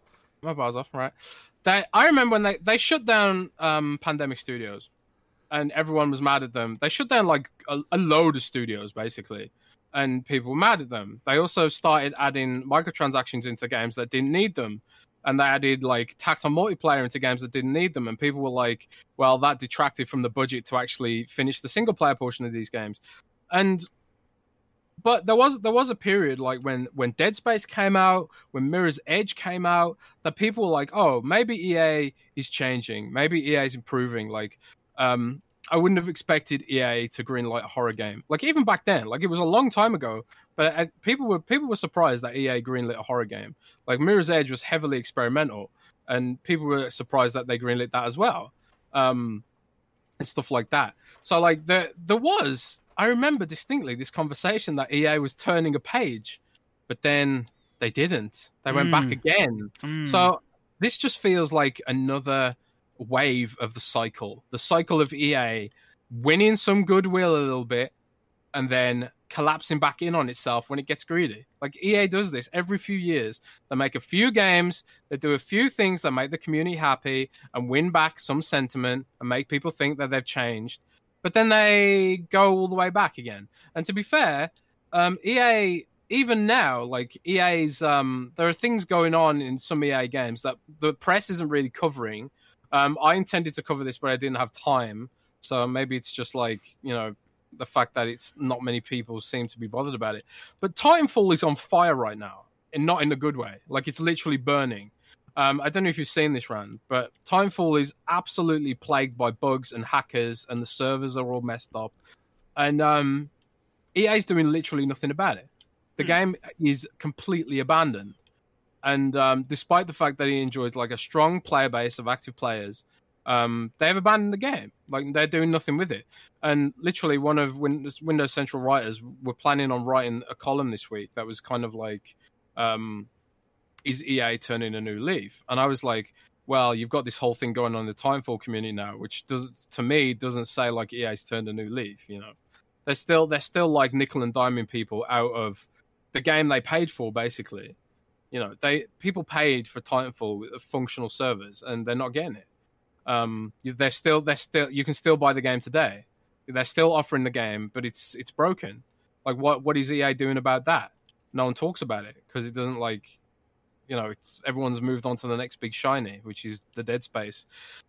The dead space remake and um you know the other stuff ea's doing so i get that i get that they're a business at the end of the day and i get that like they're a shareholder driven business at the end of the day which means if you're a shareholder driven business uh, the customer is less less important to what the shareholders think. You'd think you'd think like the the customer's always right, but they're not. The shareholders always right, especially with a company like EA, which has like, you know, this sort of this. I, I do genuinely believe that EA wants to do the right thing a lot of the time. Which is why we, we get these periods where they do make cool games and they do do things that the fans want. They do revive Dead Space and they do this other stuff. But then we get periods where shareholders are like, um, we need more money, we need better margins, lay people off, you know, shut down studios, shut down Visceral, shut down Pandemic, shut down all the other studios they killed. You know, EA is, is EA is known as a studio killer for a reason. They kill studios, and they kill studios at the behest of their share price. You know, at the end of the day, they um and this is this is kind of why Microsoft being a cloud first company is kind of cool because it's shield because EA is completely at the mercy of their shareholders, whereas Xbox isn't so much because as long as as long as the cloud division is delivering, um, Xbox will be fine. you know, like Xbox can do basically whatever it wants as long as the cloud division is delivering. But EA is like all gaming. And if EA is like not if if you know Activision's making fat bank with King and stuff like that, and um you know Fortnite's delivering, like shareholders start being like, well, where's where's our Fortnite? You know, what have you done for us lately, kind of thing. And then that's when the customers get screwed over ultimately. So I'm sort of I'm honestly not ready. I'm not prepared, Rand, to say that EA's turned a new leaf. Mm, because even, even though even though uh, you have a new Dragon Age coming potentially in 2023, even though there's a, a new Mass Effect coming eventually, even though Dead Space is finally back, baby. Like I don't care, man. I, I don't care. They got they got so much to prove, man. A Mass Effect Andromeda was like unfinished. Not only was it unfinished, they never bothered to finish it. The DLC that they promised that would round off the Quarian storyline never came, and they just they just half you know half released a half baked book a few years later or something to to like finish that story. They they they they ended Andromeda on a cliffhanger, and that's one thing that I'm super pissed about. We'll never get we'll never get a resolution to that ever. We'll never we'll never ever see Mass Effect Andromeda again. And maybe maybe some people think that's a good thing, but there's like a huge amount of characters in there that are just like basically dead to the franchise now, unless they sort of incorporate them in the next Mass Effect or not. But how could they do that? It's literally in another galaxy. So um, I just expect that that's dead. Um, so that that's an example for me of EA not caring about the fans. And the fact that Dragon Age was going to be some kind of Destiny kind of game originally, mm. reportedly, um, that also fills me with dread for what kind of state the Dragon Age game will be in. A lot of the original Bioware stuff have left because working for EA was so horrible, and they went off and made indie studios, like took massive risks, uh, left left like a stable job to move to like, you know, independent publishing just to get away from EA. That doesn't exactly fill me with confidence about the next Dragon Age and Mass Effect. And, you know, I've said on this podcast before, Dragon Age and Mass Effect are two of my favorite franchises of all time, especially Dragon Age, which I've completed probably more than any other game ever. Um, I just don't have faith in them, Rand. And I don't think anyone else should have faith in them. They've got a lot to prove. And like, yeah, I appreciate the the signs of recovery, but you know, we're a long way away from actually calling EA good again. Personally, I think. Man, but, you, you certainly having said that, Rand, they're a lot be- they're in a lot better state than Activision right now. Yeah, I mean that is true, and we'll talk about Activision in a little bit. But I just want to talk about Dead Space coming back, Jez. Yeah, it, it you know it's it's weird. I said to Nick, it would be cool if that came back. It would be cool if Dead Space came back. And what happened? It came back. Well, I mean, just tell everybody that you already knew you knew it was real. I mean, you don't need to beat around the bush. You know, you can yeah. just say like, of, yeah, of course. No. I mean, even I, the, the, tweet underneath you, I tweeted, "This is real," because yeah. we knew it was real. We knew Dead Space was back. I just wasn't sure if it was like a remaster or, or, or like a like if they were doing a collection, like Legendary Edition, or uh, if it was like a remake like it seems to be. Like all I was told was like, no, Dead Space is coming back and it's going to be at EA Play.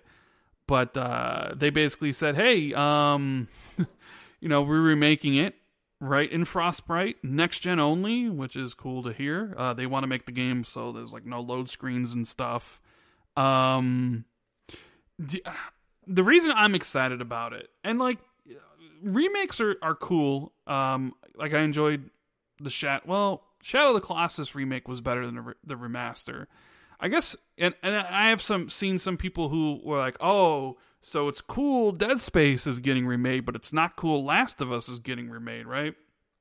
Um, which I think for that is I think there's differences. Um, I don't think anybody was asking for Last of Us to get remade. They want Naughty Dog to make new experiences, whether it's sequels to like you know Last of Us Part Three or uh, a brand new IP or Uncharted Five or what have you. Like I don't think anybody really wanted on uh, you know Naughty Dog to focus on a Last of Us remake. Although when you like kind of take it what you know with the news about the HBO project, which sounds like it's going to be absolutely fantastic. Um, maybe the remake, uh, you know, uh, might like obviously the remake would be great for Last of Us because Last of Us is a great game, but the difference is is that people wanted Dead Space to come back, right? And I think as well as well, Rand. It's like this is a new studio, so it's kind of like it's not it's not visceral. It's EA motive, and yeah, there are some people from the original Dead Space working on this, but it's it's not the original vision. No, like the, no, the, I, yeah, but I think m- what the point I was trying to make was that people want Dead Space Dead Space to come back, right? And this remake is the first step to potentially getting more Dead Space games in the future, especially if it sells really well, right? So I think that's the difference, and that's why people are really excited for a Dead Space remake. Not only are we getting one of the best horror games remade, you know, uh, in in in Frostbite and for next gen, so who knows how crazy it's gonna look, and you know some of the changes they might do to the story because I know they said they they want to be, uh, you know, um, respectful to the first game. Uh, but I mean, like Dead Space is a 360 game. You know, there's a lot of improvements they can do. And me Yeah. being a huge fan of Dead Space, like I love Dead Space 1 and 2. Um a lot. Like I would replay those if if if if EA offered those games as part of like a legendary edition like Mass Effect Mass Ma- blah, blah, like Mass Ma- Effect. Like I can't talk cuz I'm so excited about Dead Space, right? Um I would replay both of those games. But a remake is kind of even better.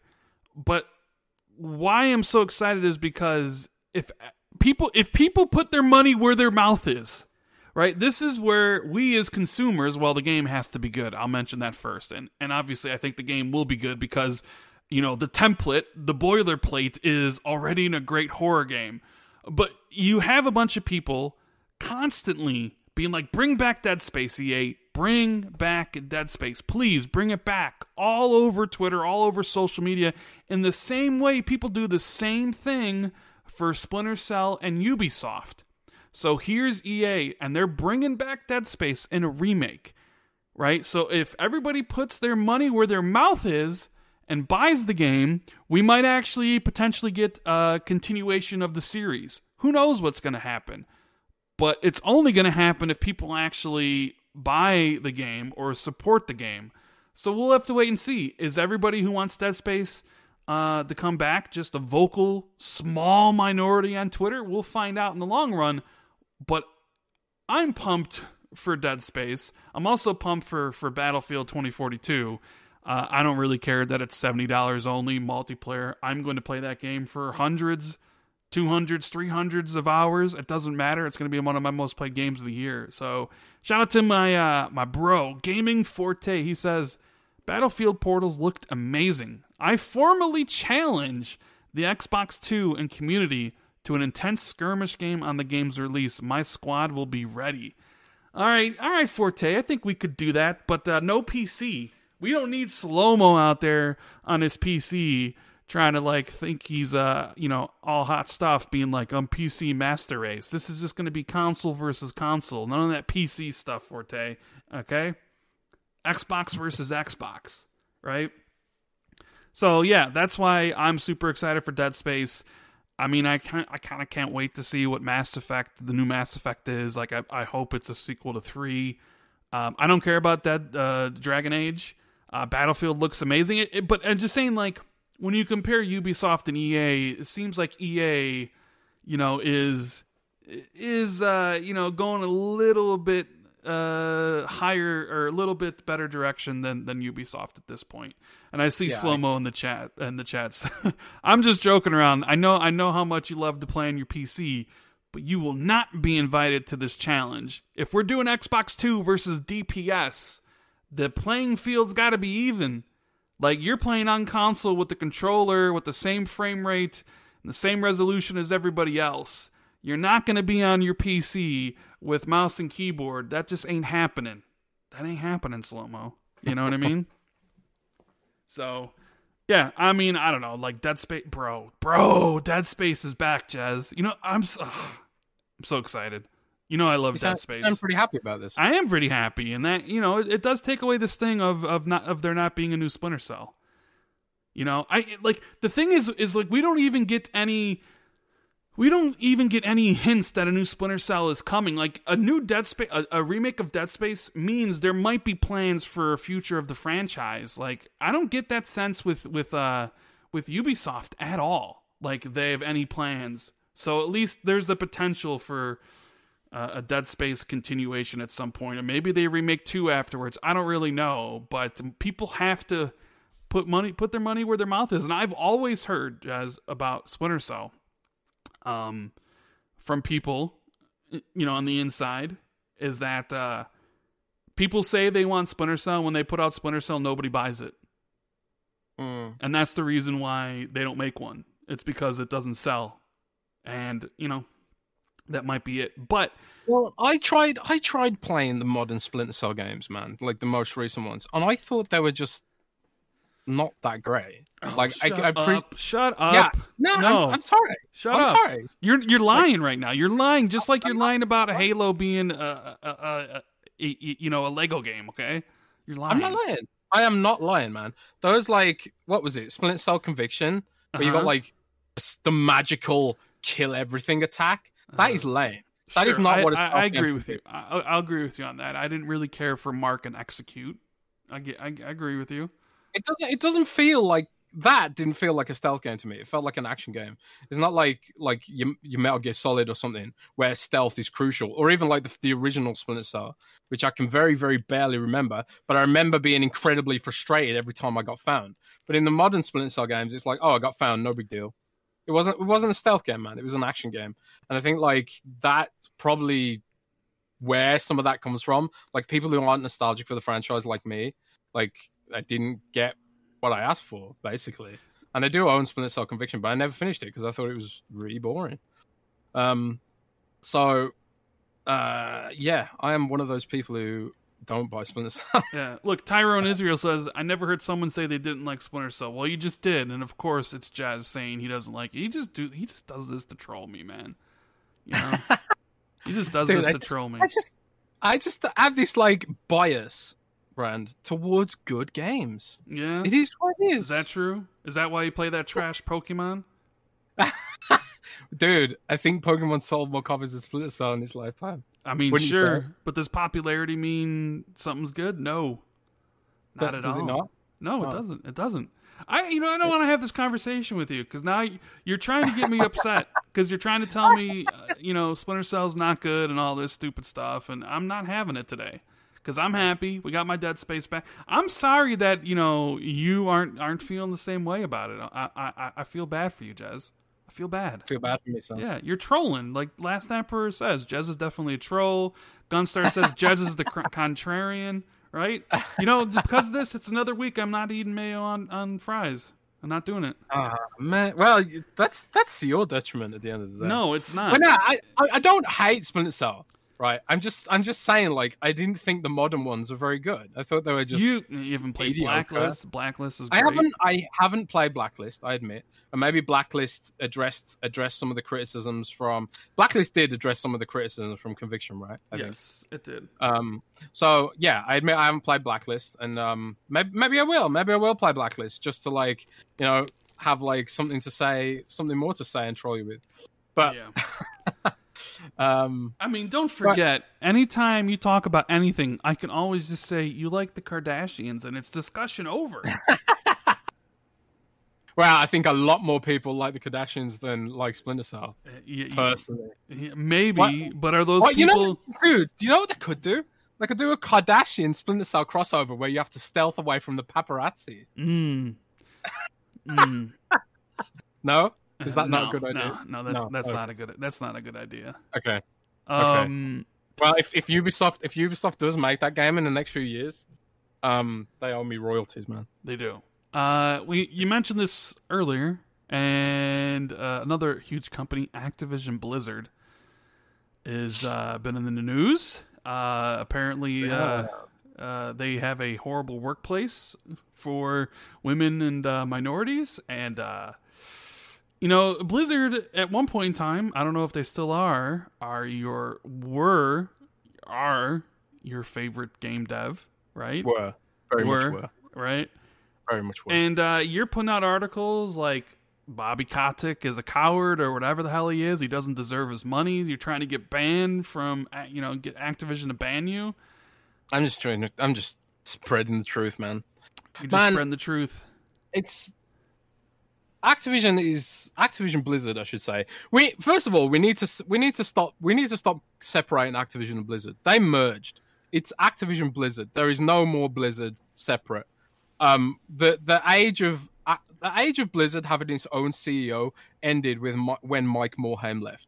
There is no longer a separate entity, Activision Blizzard. There is only Activision Blizzard, and the buck stops at Bobby Kotick, guy being paid 150 million dollars in awards um, you know, to basically lay people off, sit around on his yacht, do, doesn't do anything to do with gaming. Basically, he's just he's just a financial manager. He makes smart acquisitions, like he acquired Blizzard and he acquired King or whatever. But at the end of the day, the guy is awful for the for the business of video gaming. I think, um, and also disgustingly overpaid. And what really pissed me off when all this blew up is the fact that like like the horrific details in the lawsuit. I think first we should like set the context for people who Yeah, might not yeah, be set aware. Set the context. This California, the state of California, is suing uh, Activision for a whole bunch of stuff for having a frat boy culture. There's a whole bunch of complaints in, like, I don't even want to even talk about some of the specific things in in the thing because some of them are horrible. But the basic gist of it is, it, it definitely sounded like Activision uh, and Blizzard aren't the best companies to work for if you're women or women, minorities. Uh, a lot of sexual uh, stuff going on, like you know, uh, sexual assault, like stuff like that. Like any, any more details, Jez? Because I know you've I been mean- writing about it and stuff. the the lawsuit is massive, and it's this isn't just like I saw a lot of people like jumping on this and reacting to it in the sort of trollish kind of way without actually looking into any of the details. If you actually read the evidence they've got, this is the result of a three-year ac- investigation that Blizzard themselves were participating in. This isn't just like hearsay. This isn't just some like someone trying to cancel someone they don't like on Twitter or something. This is like a, a full-blown state-sponsored investigation that took place over the course of several years and um, into violations into California's um, equal opportunities laws and stuff like that. Um, this is a ser- this is these are serious allegations. These are serious allegations that come with prison time. These are serious allegations that will come with massive fines and penalties. And you know, an Activision very very aggressively defending themselves because they know they're going to be in a courtroom having to defend themselves very very shortly. Um, because because of the serious nature of everything. So a lot of this stuff um, is also pre Activision acquisition. So it's not even like you can just blame all this on Activision either. As much as I, I would like, you know, and as much as it may seem like I did in my uh, article, the the book does not. Well, it does stop at Bobby Kotick, but I'm just saying like he's not the sole perpetrator here. Like it goes from be it goes beyond Bobby Kotick's time. Bobby Kotick might might have turned a blind eye to it or failed to deal with it properly, and like you know in the recent times. But even before Ac- Activision acquired Blizzard, there's been issues in, at this company.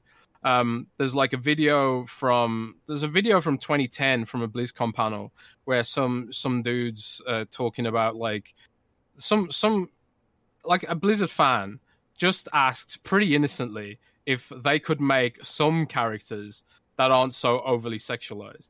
And the the the four dudes in the panel basically laugh laugh it off and and she looks so uncomfortable. It's it's painful to watch. It's cringe, really is. bro. It's it's it's pretty bad. It's uh, Yeah, it's- it's, it's really super- really bad.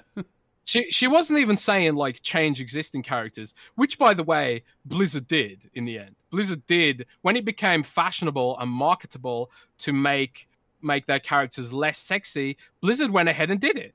They changed Sylvanas' clothes, even though at this panel they were like, Can you imagine Sylvanas looking any other way? Well, they they did they did go and do it. So even if even if you like even if you're someone who disagrees with making characters less sexy, and personally I I don't care if a character's sexy, um, and you know a lot of people I know don't care if a character's sexy, men or women, whatever. Um, whatever side of the debate you're on, Blizzard Blizzard should be called out for their hypocrisy, if nothing else.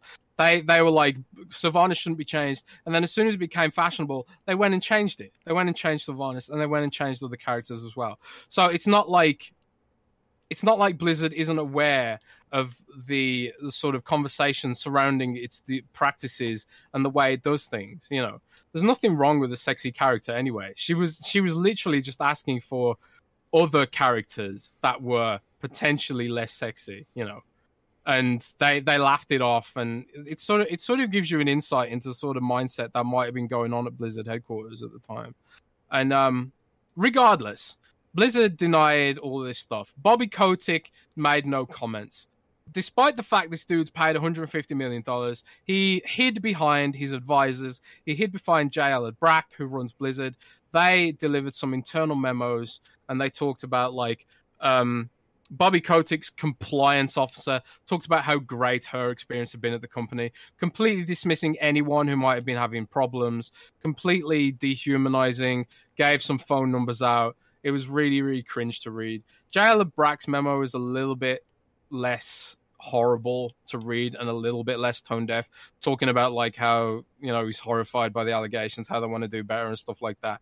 But the thing is, Blizzard has all this evidence, they have all this information, and they haven't acted on it. You know, I've spoken to I've spoken to a few Blizzard employees recently, both both current and former employees at Blizzard, and I don't have the same kind of sourcing that someone like Jason Schreier has.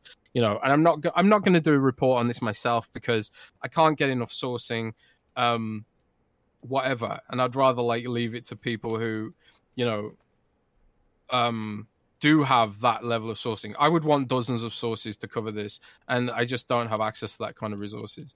Um, that being said, if anyone does want, if anyone is listening to this and does want to talk about it off or on the record, I'd be happy to do so. Um, but regardless, um, I have spoken to Blizzard employees, and they, while they didn't confirm to me that they they'd experienced or seen anyone being harassed in a sexual way, they did say that they had there were demonstrable scenarios where equal opportunities and pay hadn't been delivered you know and um and by demonstrable i mean like things that they can be proven on a balance sheet where like one one employee was was given a promotion because he was friends with a manager or something and a dude part of the bro clique where a female employee didn't get a promotion despite having demonstrably better performance you know, the, that that was one example that was given to me.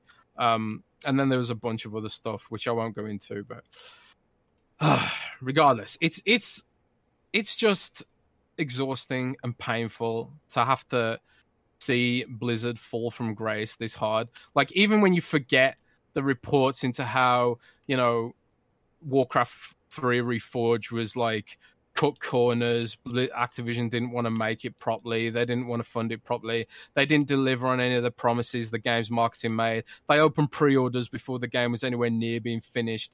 It has less features than Warcraft 3, but they removed Warcraft 3 from sale. You know, all that sort of stuff and like all the bad stuff they've done with their games recently. All that pales in comparison to to this lawsuit which is contains absolutely disgusting stuff in it and you know there are a bunch of outlets who are just saying we're just not going to cover Blizzard anymore because of this, and I, I don't blame them. You know, I really what, don't so blame. Them. What about you? You're someone that and loves Blizzard games. You love Overwatch. You used to play it all the time during the podcast. You play World of Warcraft all the time.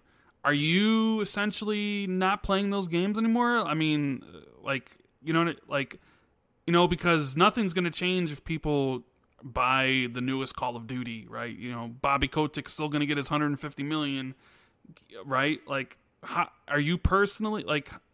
Because I don't know, like you're a good person I mean, to act I, because you love their game. Like, I don't care about any Blizzard games. Like, I don't care about Diablo. I don't care about Overwatch. I don't care about any of that stuff. So it doesn't matter to me. But you are someone who actually does care about those games and plays it a lot. So are you kind of done playing some of that stuff? Well, it's it's difficult, you know, because I'm not going to sit here and, and lie and say that I plan on boycotting Blizzard games. I'm not even planning on boycotting Blizzard coverage. Um, although we are having a debate about that next week internally. Um, it's because, and I'll tell you why. It's because instead of just sort of assuming how developers felt about all this, I went and asked some developers how they felt about this. And like I was like, well, what's the best course of action here? Because I feel like if if I boycott these games, it's just going to lead to more job insecurity. It's not going to be Bobby Kotick that gets fired potentially. It's going to be like the the people in the bottom. It's going to be the low level devs. And like you know a lot of a lot of these people they just they just had a dream of making games they had a dream of working for a company that was you know re- world renowned and had created these fascinating worlds and these massive experiences that no other company could compete with at the time you know the, the blizzard blizzard was a special studio and it was it used to be one of the most desired places to work and you know you know, we've seen a huge amount of people from Xbox move to Blizzard in recent years. You know, we had Josh Kerwin move to Blizzard. We had uh, Rod Fergusson move to mm-hmm. Blizzard. We Mike had Ybarra Mike went to Blizzard. moved to. Blizzard. So you know, it's it was like it was the dream studio to work for for a time. Um, and I asked I asked some Blizzard devs. I said, "What would you do if you were in my position? What would help you the most?"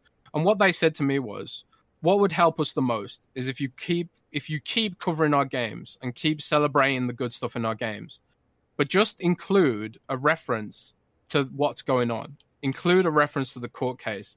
Um, spread the word that this is happening. Talk about the layoffs." And in every piece of coverage that we do, and that's what I'm going to argue for with my company when we debate this next week, is that we keep covering the games, but we just have a box talking about to let people know what's going on at this company right now. And this is something we might also do for Ubisoft as well, and any other company that sort of has these issues, you know. And it's it's endemic in the industry. It really does feel like it's endemic, where um, people in these massive companies where people can effectively hide in the churn, you know. And if if you've got like a CEO like Bobby Kotick who's basically hands off, Bobby Kotick is basically hands off. He has like a, a team of people who do everything for him while he's just sort of chills in his ivory tower and has this fantasy that Blizzard's like a perfect company. Um, so they don't see any of this stuff because he's hands off. He, oh man, it makes me so angry. How much he gets paid to be a hands off party just makes me sick. But you know, we as a journalist, I have a duty to spread the word about this stuff. And if we just stop, if we just stop covering and pretend Blizzard, Blizzard doesn't exist, I don't think that helps anyone. But when it comes to like answering your question, like, am I going to keep playing them games? Am I going to keep keep giving them money? I don't think I am. I don't think I am going to keep giving them money because I don't feel, I don't feel comfortable doing so. It's not a company I want to support anymore. You know, for various reasons. Like the the the way they've been dealing with like World of Warcraft and making it more like a mobile game and all the recent fails in some of their other games, like that alone made me not want to support them anymore. But this just pushes it right over the edge. You know, I'm not going to support Blizzard games anymore personally with my own money, and I bet a lot of other people aren't as well. But sadly, Rand, at the end of the day, the only thing that matters to Activision is share price. You know, and the only the only real change that can happen is if people stop giving them money.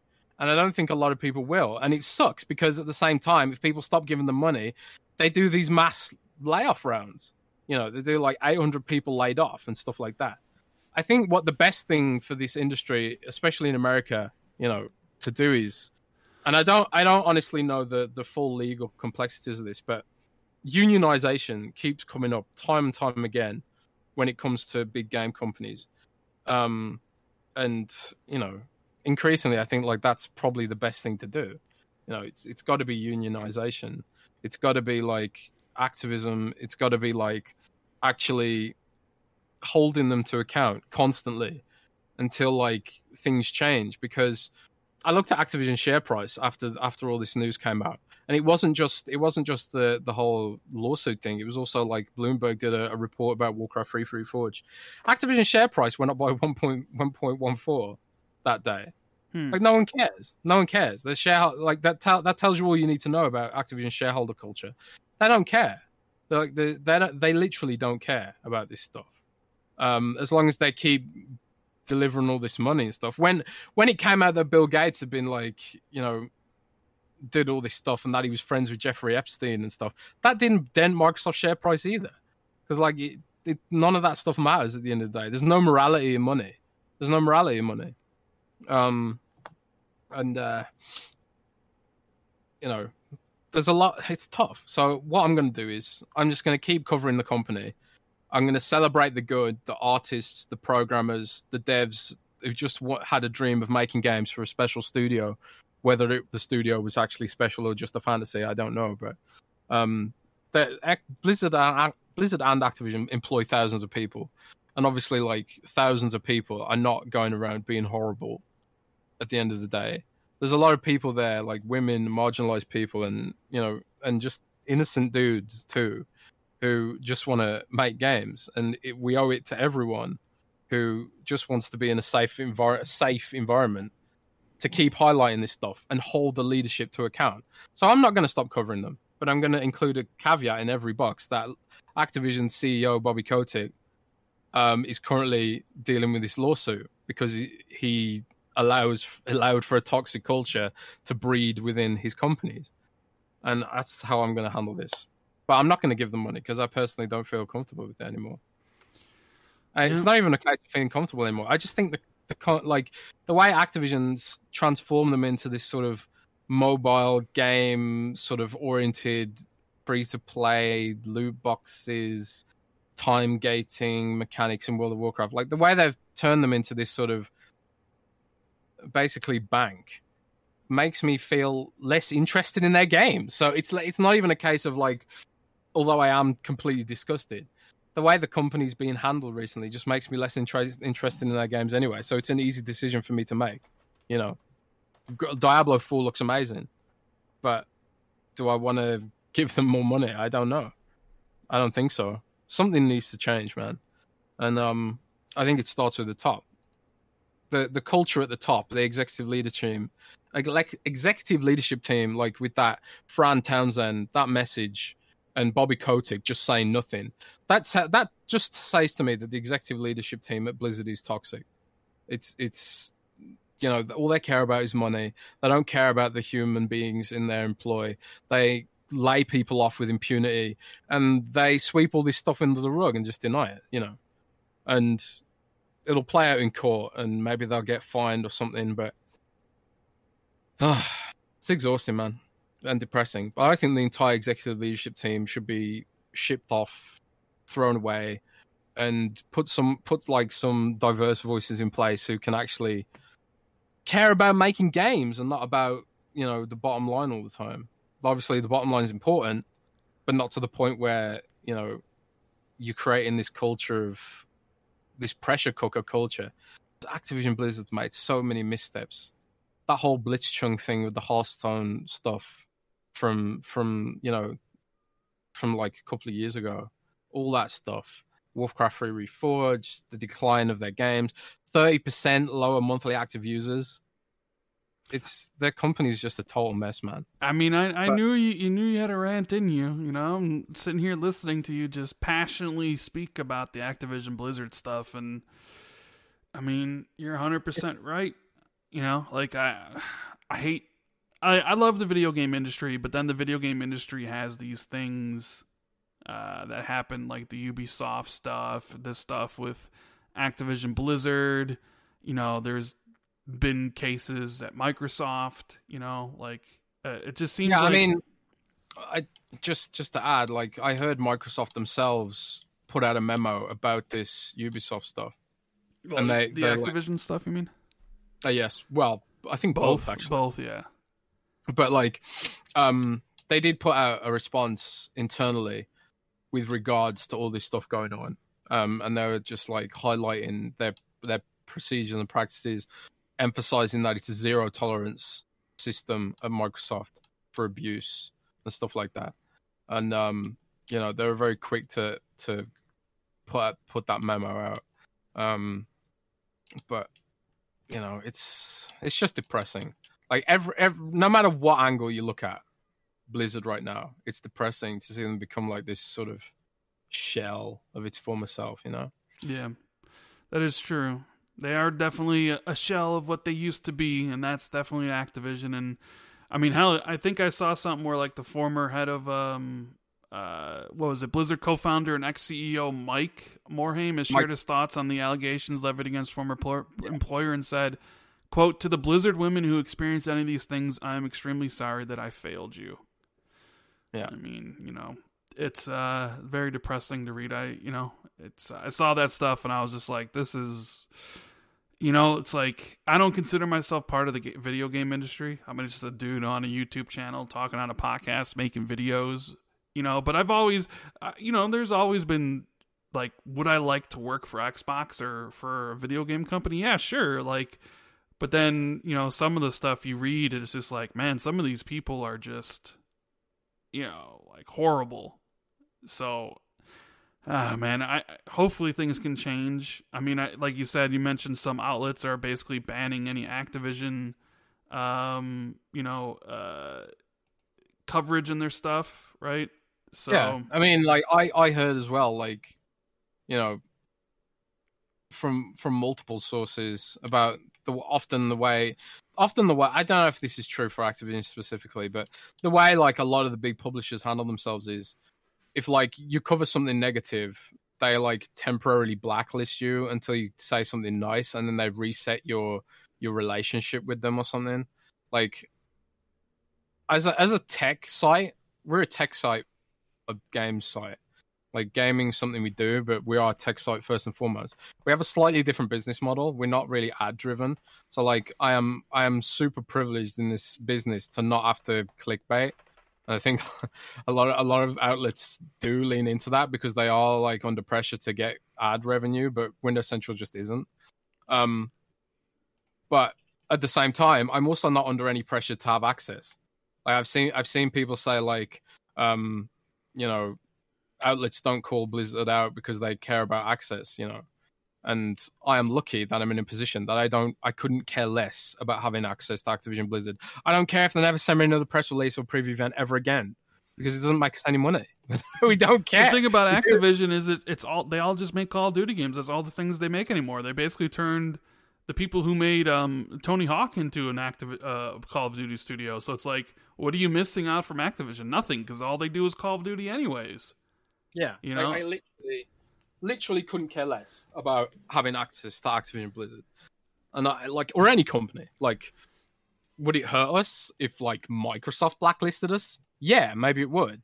Like, that's probably the only the only outlet that I would consider because you know we review their laptops and their Surface device, their devices, which obviously we want to have access to. But um, at the same time, it's not it's not like we have a we're in a position where we care about hiding the truth.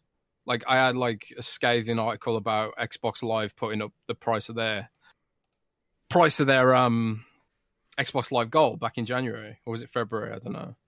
I I, I wrote Xbox Live is the worst deal in gaming, you know, and that article Mhm. was massive.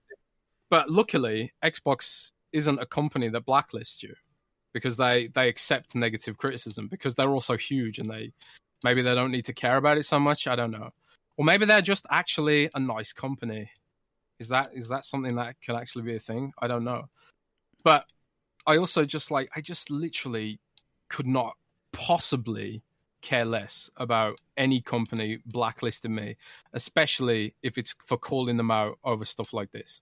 So it's whatever, man. Yeah. They, I don't really want to talk about this anymore. Okay, I mean, you talked about it a lot. I mean, you had a lot to say. So, um, let's talk about your other favorite thing, Halo, Halo Infinite. Halo Infinite. Yeah, That is, that is, that's okay. Halo Infinite's okay. I mean, in comparison to Activision Blizzard, it's like the Ah, best thing ever. Yeah. that, that's true. Um, so there's information we got from 343 they put up in their blog. Uh, we could be seeing flights for Halo Infinite as early as uh, this upcoming weekend, uh, next weekend. Um, if things go right, they talk about uh, how this is testing, and this is where people are going to people view these betas and alphas and stuff as like actual games, right? Where like this is they're testing out their services, their infrastructure, all that stuff. And in the first flight, it's just going to be bot matches. Uh, f- you know, four people versus four bots. You also have some of the academy things like that. Um, so I can already imagine a lot of people who don't really. There's no PvP, right? There's no big team battle. There's no 4v4 arena stuff in the first flight, which I would imagine is uh, some people will not like. But it's like they said in their their flighting thing, like this is for you know information gathering. This is so they can make the game better for launch. Um, how do how do you feel about about the first flight being strictly uh, bots, bot matches, and uh, the academy stuff, and a couple other things? Well, I think like, yeah, remember you you're there to help them test the Yes, game. yes. You're not. This isn't a demo. This is not a demo. This is a flight. So it's it's like a test. You are there to help them test the game. So like having like limited features allows them to focus test specific aspects of the game, which is what what what they what they're looking for ultimately. Like I've, I've been in beta tests before where they're like, yeah, we've disabled these features because we want data on this feature. That's basically what they're doing here. They want you to test that feature, I guess, whatever it is. Maybe they test like you know weapon handling and stuff like that. And maybe the best way to do that is with bots because they're less chaotic. I don't know. I'm sure they'll have like a full a full breadth of details exactly what they want feedback on when the test flights go live. But yeah rand you know i will try it out. In the interests of quote unquote video game journalisms i will try it out and deliver my verdict uh nda um notwithstanding if there is one no um, NDA. No NDA. Okay. Well, yeah, I will deliver my verdict here on our illustrious podcast, the Mhm. Xbox. Yeah, I mean, are you going to be able to get in though? I mean, because they said not everybody's going to be able to get in, Yeah, yeah, maybe. or does Jez I- already have the inside track? I I don't know if there's an inside track. Am I allowed to talk about inside track? Didn't like didn't Colt talk about an inside track? Yeah, well, I mean, also kind of got corrected by um, the community manager. Um, yeah, I, I um I think like they they are bringing some press in and some some whatever Yeah. to. Well, the thing is, is they're just making sure that they get in in the first wave. I think, because I Yeah, got I got the same email that Colt did, the same email that Dealer did. Um, it just sounds like you're guaranteed access. Essentially, is what it kind of read to me. Uh, not yeah, like, I'm, I'm not sure. Not not that there's like a special only YouTubers, influencers, media uh, flight. Just that like okay, you know you're in, but uh, make sure if you guys really want to participate and help uh, three four three test the game, make sure you sign up to be a Halo Insider. Uh, you got to go on their website because that's how everybody gets in. This isn't like uh, you know, I'm big, big time YouTuber, and just give me a code and I'm in. Like all the invites are going to be going through uh, Halo Waypoint and Halo, uh, you know, so you have to be a Halo Insider. So you got to go sign up. You got to like, I think, leave you the boxes for the communications thing to be checked on. You got to tell them what systems you have and if you want to flight for console or PC. Basically, when you when you sign up to be an insider, you got to make sure that all the things are green. And if you do, there's a chance you'll be selected, but then there's obviously a chance that you won't be. Um, so I'm hoping, got my fingers crossed, that uh, the flight will be this upcoming weekend. Uh, hopefully, I'll be able to play it. We'll be able to talk about it, and Jez can be on here talking about like, oh my god, I feel like I feel like Psychonauts 2 wasn't expecting much. It's a Lego game, but I played it and now it's better than Gears. It's I it's going to be huge and I love it. I mean, I can't wait for you to like, you know, turn the corner, you know what I mean? Yeah, we'll see. We'll see, Rand. Like my, my my issue with Halo is is like the multiplayer is it's just it's so different to what I'm used to that it's kind of like it's hard to get into almost. Like I did play like I did play Halo 1 in split screen back in the day, but it's like it's like it's it's very different when you play it online, right? Mhm. It's it's not like Battlefield and it's not like Call of Duty. It's not like Unreal Tournament, which is more like I'm what I'm used to, like these Twitch kind of shooters, I guess. Like I, I Battlefield's not really a Twitch shooter, but like the time to kill is an issue for me. Like the fact that you like you can unload a full clip into a Halo dude and he's just like, oh, I got a shield, you know, and then he steps steps out of line of sight and then he's got a shield again. That frustrates me. but I know it's like I know it's part of the gameplay loop, and I could probably get used to it if I bothered to try. But like, I just I just play Halo, and I just think, man, I'd rather I'd rather play Battlefield or Overwatch because I'm good at those. So, or at least you know, capable. so, um, I'll I'll definitely give Halo a go. It's definitely a me problem. Um, you know, but like I did like Legos as a kid, so you know, I I, I do think that I'll get to grips with Halo on that basis. Mm. Yeah, I can't wait. I can't wait to try it out. But uh, we are getting close to the Halo Infinite tests. Um, it did make it sound like the way they're talking about it, like September. My uh, my hope for a, a surprise September release is, uh, I think, pretty much up up in uh, smoke at this point. It does seem more like a November release at this point. I really do think they're kind of waiting to see when Call of Duty launches. Um, I, I don't know. Yeah. Like part of me, I look at the release schedule and I just think I would not be surprised if Halo Infinite launches the week of uh, Thanksgiving, like Black Friday, like that Tuesday. Um, yeah, depending, maybe. Depending on when Call of, I mean, I do think it, it kind of would suck if, or at least be a, a big kind of dis uh, disappointment or a miss if Halo Infinite didn't launch around the 20th anniversary. You know what I mean? Of of Xbox. But they if, also want to like do they also want to navigate Battlefield, which they have a marketing deal with, and also Crossfire X, which is supposedly coming out this yeah. year as well? Well, I mean, in October, Microsoft has marketing deals with three different games. You got the sixth is Far Cry Six, and they got a co-marketing deal with that. The twelfth is Back 4 Blood, and that's in Game Pass. Uh, the twenty second or twenty first is Battlefield, and they got co-marketing for that. I just don't think they'd want to launch Halo in October around all those games. You know, they got to be a good partner for their third party. In November, it's like, mm, you know, you got Forza Horizon at the beginning on the 9th. We don't know where Call of Duty is going to land yet. I would assume either the 12th or the 16th.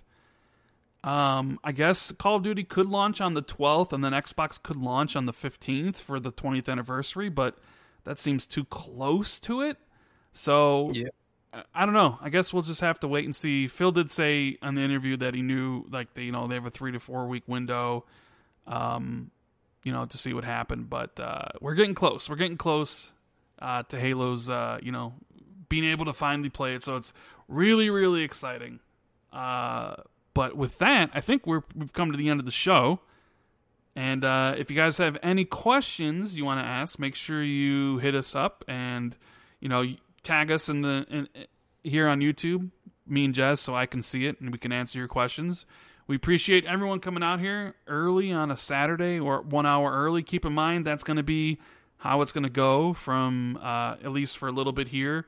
Um, if we podcast on Friday or Saturday, it'll be at uh, 3 p- 3 p.m. Eastern, 2 p.m. Uh, Central, um, noon Pacific time and whatever that would be in your retrospective or respective uh, you know time zones across the world. Uh, we appreciate everyone tuning in. Uh, you know your support means the world to us.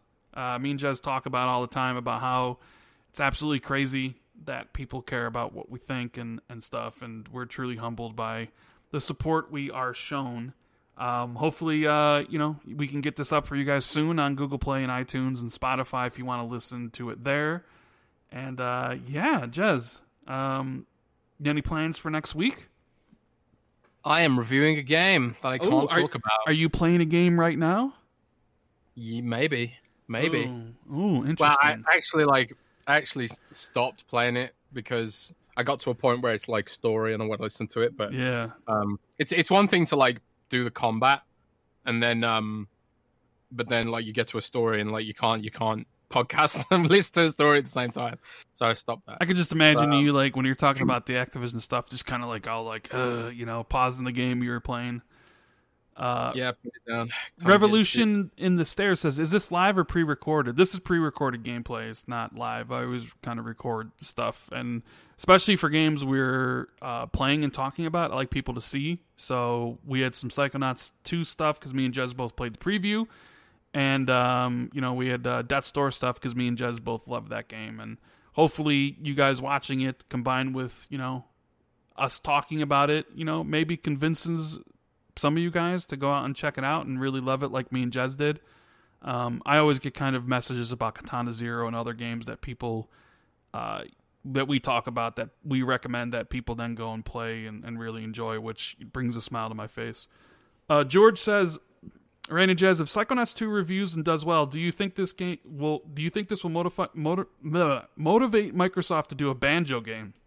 Whether it's a remake or new game. Um Hmm. I think it could. I mean, it ultimately depends on. I think metrics will be really important for this. I think if Psychonauts does well with younger audiences, which it may well could, um, M- Microsoft might be like, well, this makes the case for trying more th- 3D action games. But honestly, Rand, I I just think that youngsters these days don't care about 3D action game, 3D platformers. I think like when when we often talk about like Microsoft needs games for kids, we're thinking like games like Sonic or we're thinking like Banjo and stuff like that. Do kids want to play those games anymore? Like kids are playing Fortnite and Genshin Impact and, and Minecraft and Roblox and stuff. Do they care about 3D platformers? I don't know. You know, it, it depends on like how well Psychonauts does, I guess, because this is this is like if, and I suppose to some degree Ratchet and Clank. You know, if like how's it's inter- it would be interesting to know how well Ratchet and Clank did from a from a audience perspective. Like, what percentage of the audience were younger players? Are they going to have nostalgia for it when they grow up? Could this be like a long term franchise? That kind of thing. So, um, it does it does make an in- it's it is interesting to think about. Oh my god, a giant spider just walked past the window. uh oh. Uh oh, and it crawled down the back of the radiator, so I can't even get it. Alas, Alas. Um, I mean, I think I don't know. I, I kind of feel like Microsoft wants to do a banjo game, and I don't think Psychonaut doing well or not well will deter them. Um, I think Yeah, Psych- I think if Psychonauts two reviews and does well, I think that will motivate Microsoft to maybe have a Psychonauts three in the future. Um, Yeah. to continue the franchise and uh, you know have And Double think, Fine like- do that. I do think if Psychonauts does poorly, I think that hurts the chances of getting a banjo. Maybe. Hmm. maybe, maybe. I don't know. Like, I, I feel like Psychonauts 2 will just do well just because of Game Pass. Like, I feel like right now, I think the reviews will be pretty good. Not saying it'll be 90, but maybe mid 80s or something. And people will be like, oh, I'm going to check this out. And uh, people will really think, enjoy it. um, I think that I think the combat will hold it back from getting higher than like eighty five ish. Maybe. because like every everything about it was really great. The characters, the art, the graphics, the gameplay, the puzzles, the design, all that was great. The thing that was worse about it by far was the combat. I hated how you get animation locked. Like you can't you can't cancel out of an attack, and some of them are really long. And when there's like tons of enemies on screen, like it's even though like you don't really die, it's pretty hard to die. It's just irritating that like oh I, am getting attacked because I'm locked into this animation. I can't course correct. I can't dodge out of the attack. You know, do you know what I mean? Um, so I think like the combat could hold it back because of the way some aspects of the way it's designed, but um, it doesn't feel that great to me. But maybe that's something they could improve or polish up. And I like Super Lucky's Tale, for example, did Im- make improvements to the camera after launch. And um, Microsoft tends to be a company that sticks with games now. Like I don't think I don't think State of Decay 2 lit the world on fire in terms of sales, but my god, that game has enjoyed some incredible post-launch support regardless. So I think um but yeah, we're talking about just Metacritic scores, but I don't know. I'm looking forward to it either Yeah. way. And I would hope that the banjo does come back at some point. Uh, Slayer Knights has a question for you, Jez. He says, What do you think of the Series S after your time with it? That's a really good question. Um You need to uh, write an because- article about that.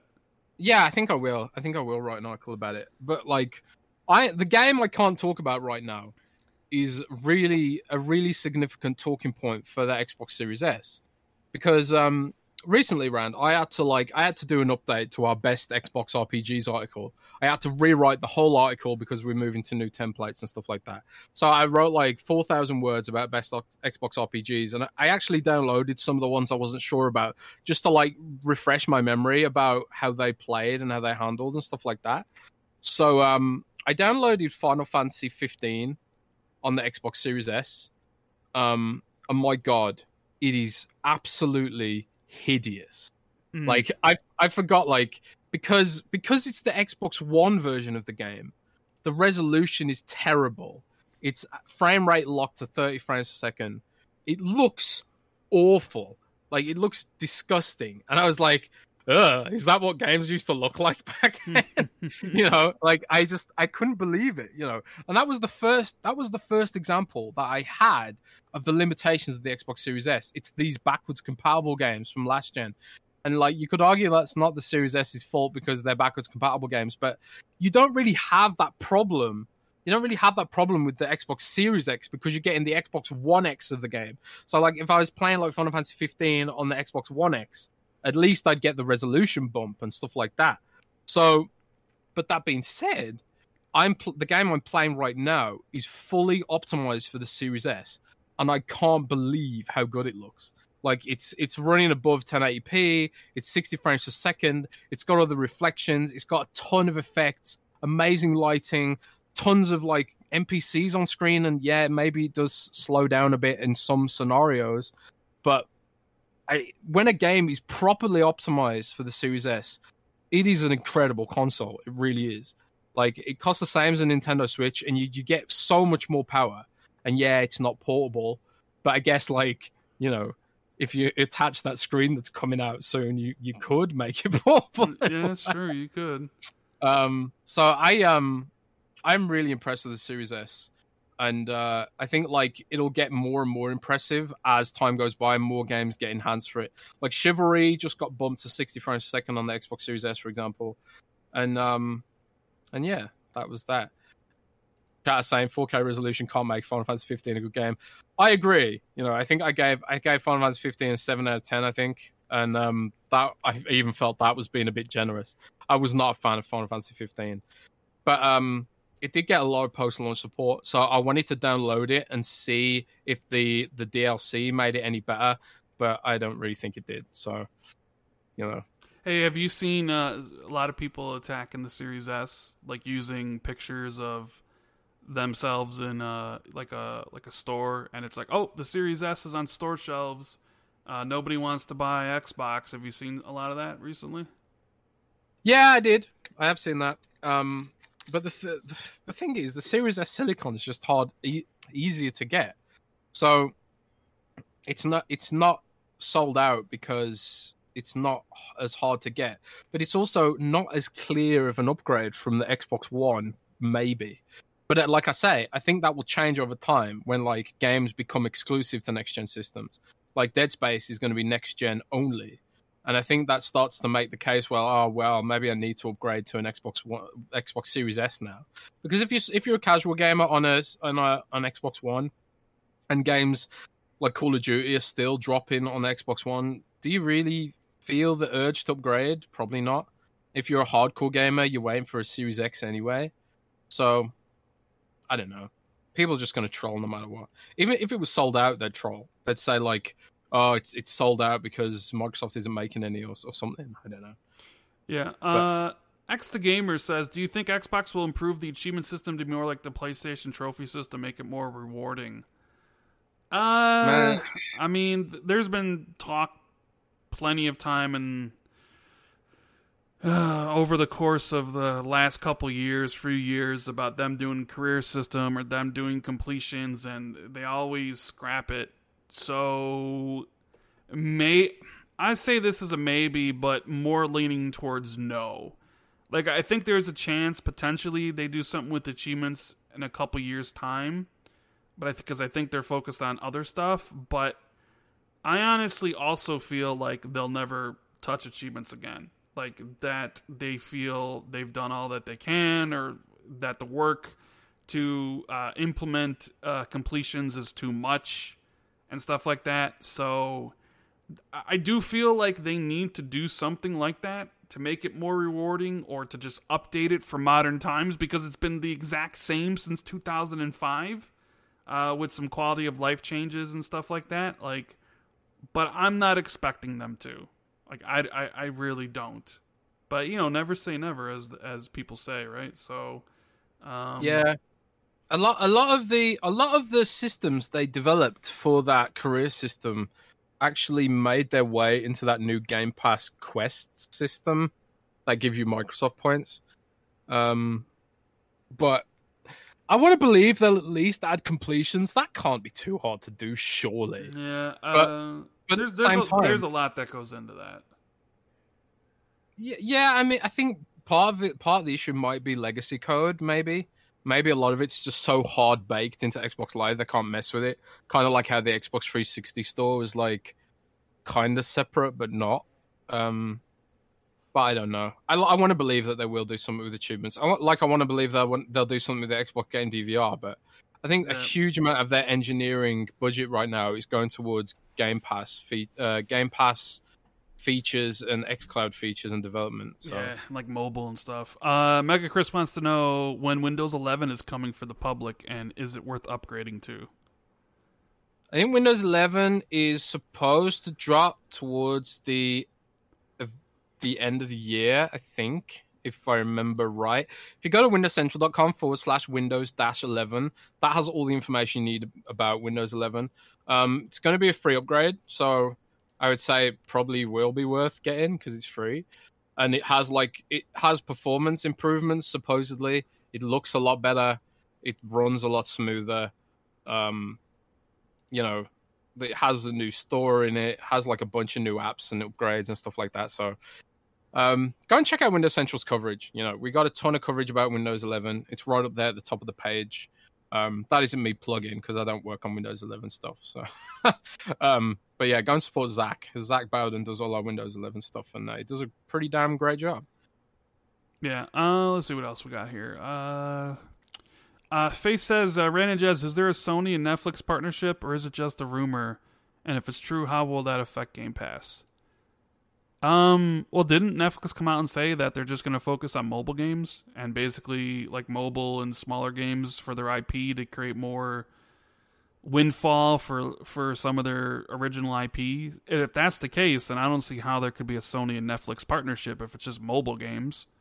Unless they're making mobile versions of some of their games. No, I think it's just going to be mobile versions of Sony uh, of of Netflix's own IP. Like like The reason that whole rumor came about was because someone found Genshin, uh, not Genshin, Ghost of Uh, Tsushima uh, are assets yeah, in the ar- an asset and a, a, a, a stock photo of of, of uh, the PS5 DualSense. yeah.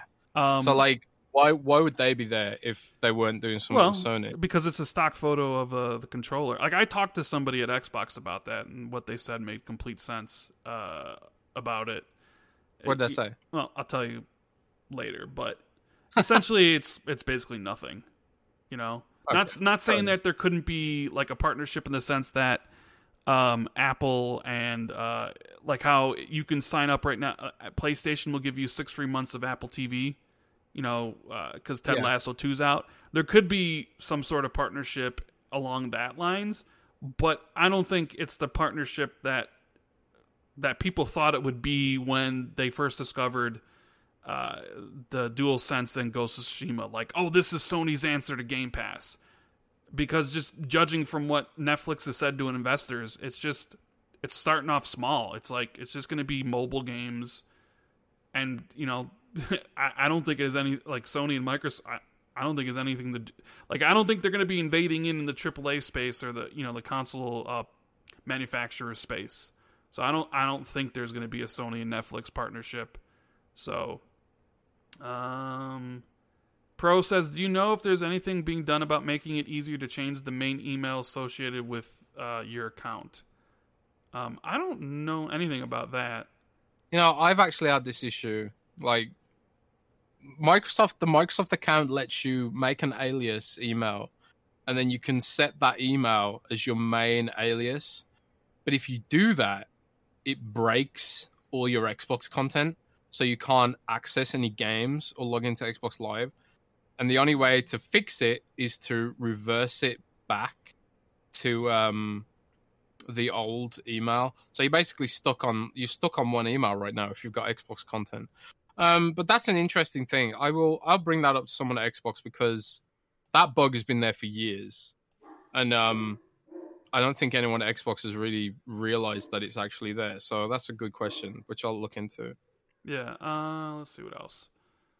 Uh, George says, "What rare game would you like to come back? Viva Pinata or Kameo? Why didn't they never follow up with sequels? I mean, I I I would like to see sequels to either Viva Pinata probably. Uh, why didn't they follow up with sequels? That's a good question. Maybe they didn't sell enough. Uh, that could be a big reason why. Maybe Rare didn't want to make those games. Uh, probably it's because because that would be around the time they started doing Kinect, and then Rare did uh, Kinect Sports, which actually sold incredibly well. Because remember, they turned into Kinect Studio for a time after uh, during the 360 era, and um, they were going to do Kinect stuff, and and I think that might have uh, something to do with it. Um, but yeah, most people would say they want Banjo to come back, or maybe Conker to come back. Uh, they got a lot of IP, but Rare's also said, Jez, they're not interested in doing any of their older IP. That mm. they would much rather have somebody else do it and they kind of oversee the project very much like Battletoads or whatever. So, I mean, does that also, like with them saying that, does that also kind of really say Banjo's never coming back? Because Microsoft has a problem finding a developer for Killer Instinct maybe they have a problem finding a developer for Banjo, right? Yeah, I mean, the Yooka-Laylee dev said they'd be interested in it, and like, I think I think Double Fine could pull that off too. But at the end of the day, they probably want to make their own games. They don't really want to service another IP. I don't know. Um, it's it's nice to think about, especially if you're a fan of those old games. Like, obviously, I want I want you to get them. I never played them myself, so it's not something I personally care about. But I am I am persistently irritated by Microsoft's lack of sequels. Like I know for a fact we're never going to get a Gears Tactics sequel, but I think like I think that's such a shame because like XCOM, they're not making new XCOM games very much at the moment, and I think Gears Tactics scratched that itch for me. If only it had like a management layer and and I also think like it'd be a perfect game for XCloud if it was made like with the Minecraft dungeons like UI and stuff. I think that's such a waste of an IP and a ton of work, but whatever. That's yeah. Microsoft you. Uh, Arafat Shafin says, "Hey Jez, who's going to appear in the Xbox Major Nelson podcast with the contract lawyer next week or whatever?" Okay, so this happened during the show, mm-hmm. I think. Mm-hmm. A Major Nelson, Major Nelson said something to the effect of, um, maybe maybe we'll have a special guest on next week if the contracts get signed and and the lawyers say so, and that's got some people believing that there could be an acquisition soon. I will say, Rand, that I have heard um, that Microsoft has signed some kind of deal recently that could be an acquisition. Although there's like, hey, you know, this is going to get reported on by some website that is looking for clicks, right? Well, I'm just going to add massive caveats here because I have no information what that is. It could be nothing. It could be a deal for, you know, like Space Jam. You know, it could be like special Xbox Space Jam shoes or something. But um, what what I was taught. Could it also just be he's joking and they're trying to they're making it seem like Phil's going to be on next week and the, signing the contracts and the lawyers and stuff? Yeah, maybe. Maybe it could be that. So what you're saying um, is maybe something happens next week. Uh, here's the thing: if it was an acquisition, would like potential acquisition, I don't think Larry or Major Nelson would be the one to kind of hint at that during a podcast. It, maybe that's just maybe. Me. Maybe he's like jealous of how much traffic our podcast gets, and he wants to sort of. I don't think he even knows. Number one, I don't even. I'm pretty sure he doesn't know who I am. Now he probably knows who you are because you're Jez Mother effing Corden, right? I doubt. I doubt he's jealous. uh, I doubt he's. I doubt he's jealous of the Xbox Two podcast. You know. I, I don't know, man. I don't know, but it, it's fun. It's just fun to think about, right? Sure. Um. Uh. what you know, Mercy Buckets in chat says Kojima Kojima might be on. Imagine. Kojima. Yeah, Can you imagine? That'd be Kojima ridiculous. with a, with the But that? I, I imagine that would still be could Kojima be I don't know. I, I have a feeling it's gonna look I would love to be wrong because let's be honest, uh this this week this the last couple weeks have been dry for anything Xbox related. Not much to really talk about. Right? Not anything really new, which is fine. You perfectly ex- expect that in July and August. Um, but if there was something big happening next week, and Major Nelson's like, oh, if the lawyers, uh, things get signed and stuff, like, and there was actually some really cool things happening, like, I'd love it because, you know, that'd be give us stuff to talk about. But I just kind of feel like I'm not, granted, I haven't listened to it, and how things are said are always important context. Did he say it in a joking manner? Did he say it all serious like? Um, I just kind of feel like it, it's more of a jokey thing but you know maybe maybe it is a real thing and maybe we should be paying attention i don't know i, I mean now you got now you got me interested because uh, you know you're saying it could be something and now there's going to be articles written about you uh, you know uh, according to jez corden on the xbox 2 podcast major nelson said on the xbox podcast about lawyers. Jez says he has some information that potentially could lead to this being a kojima appearance or maybe acquisitions or maybe nothing. Who knows?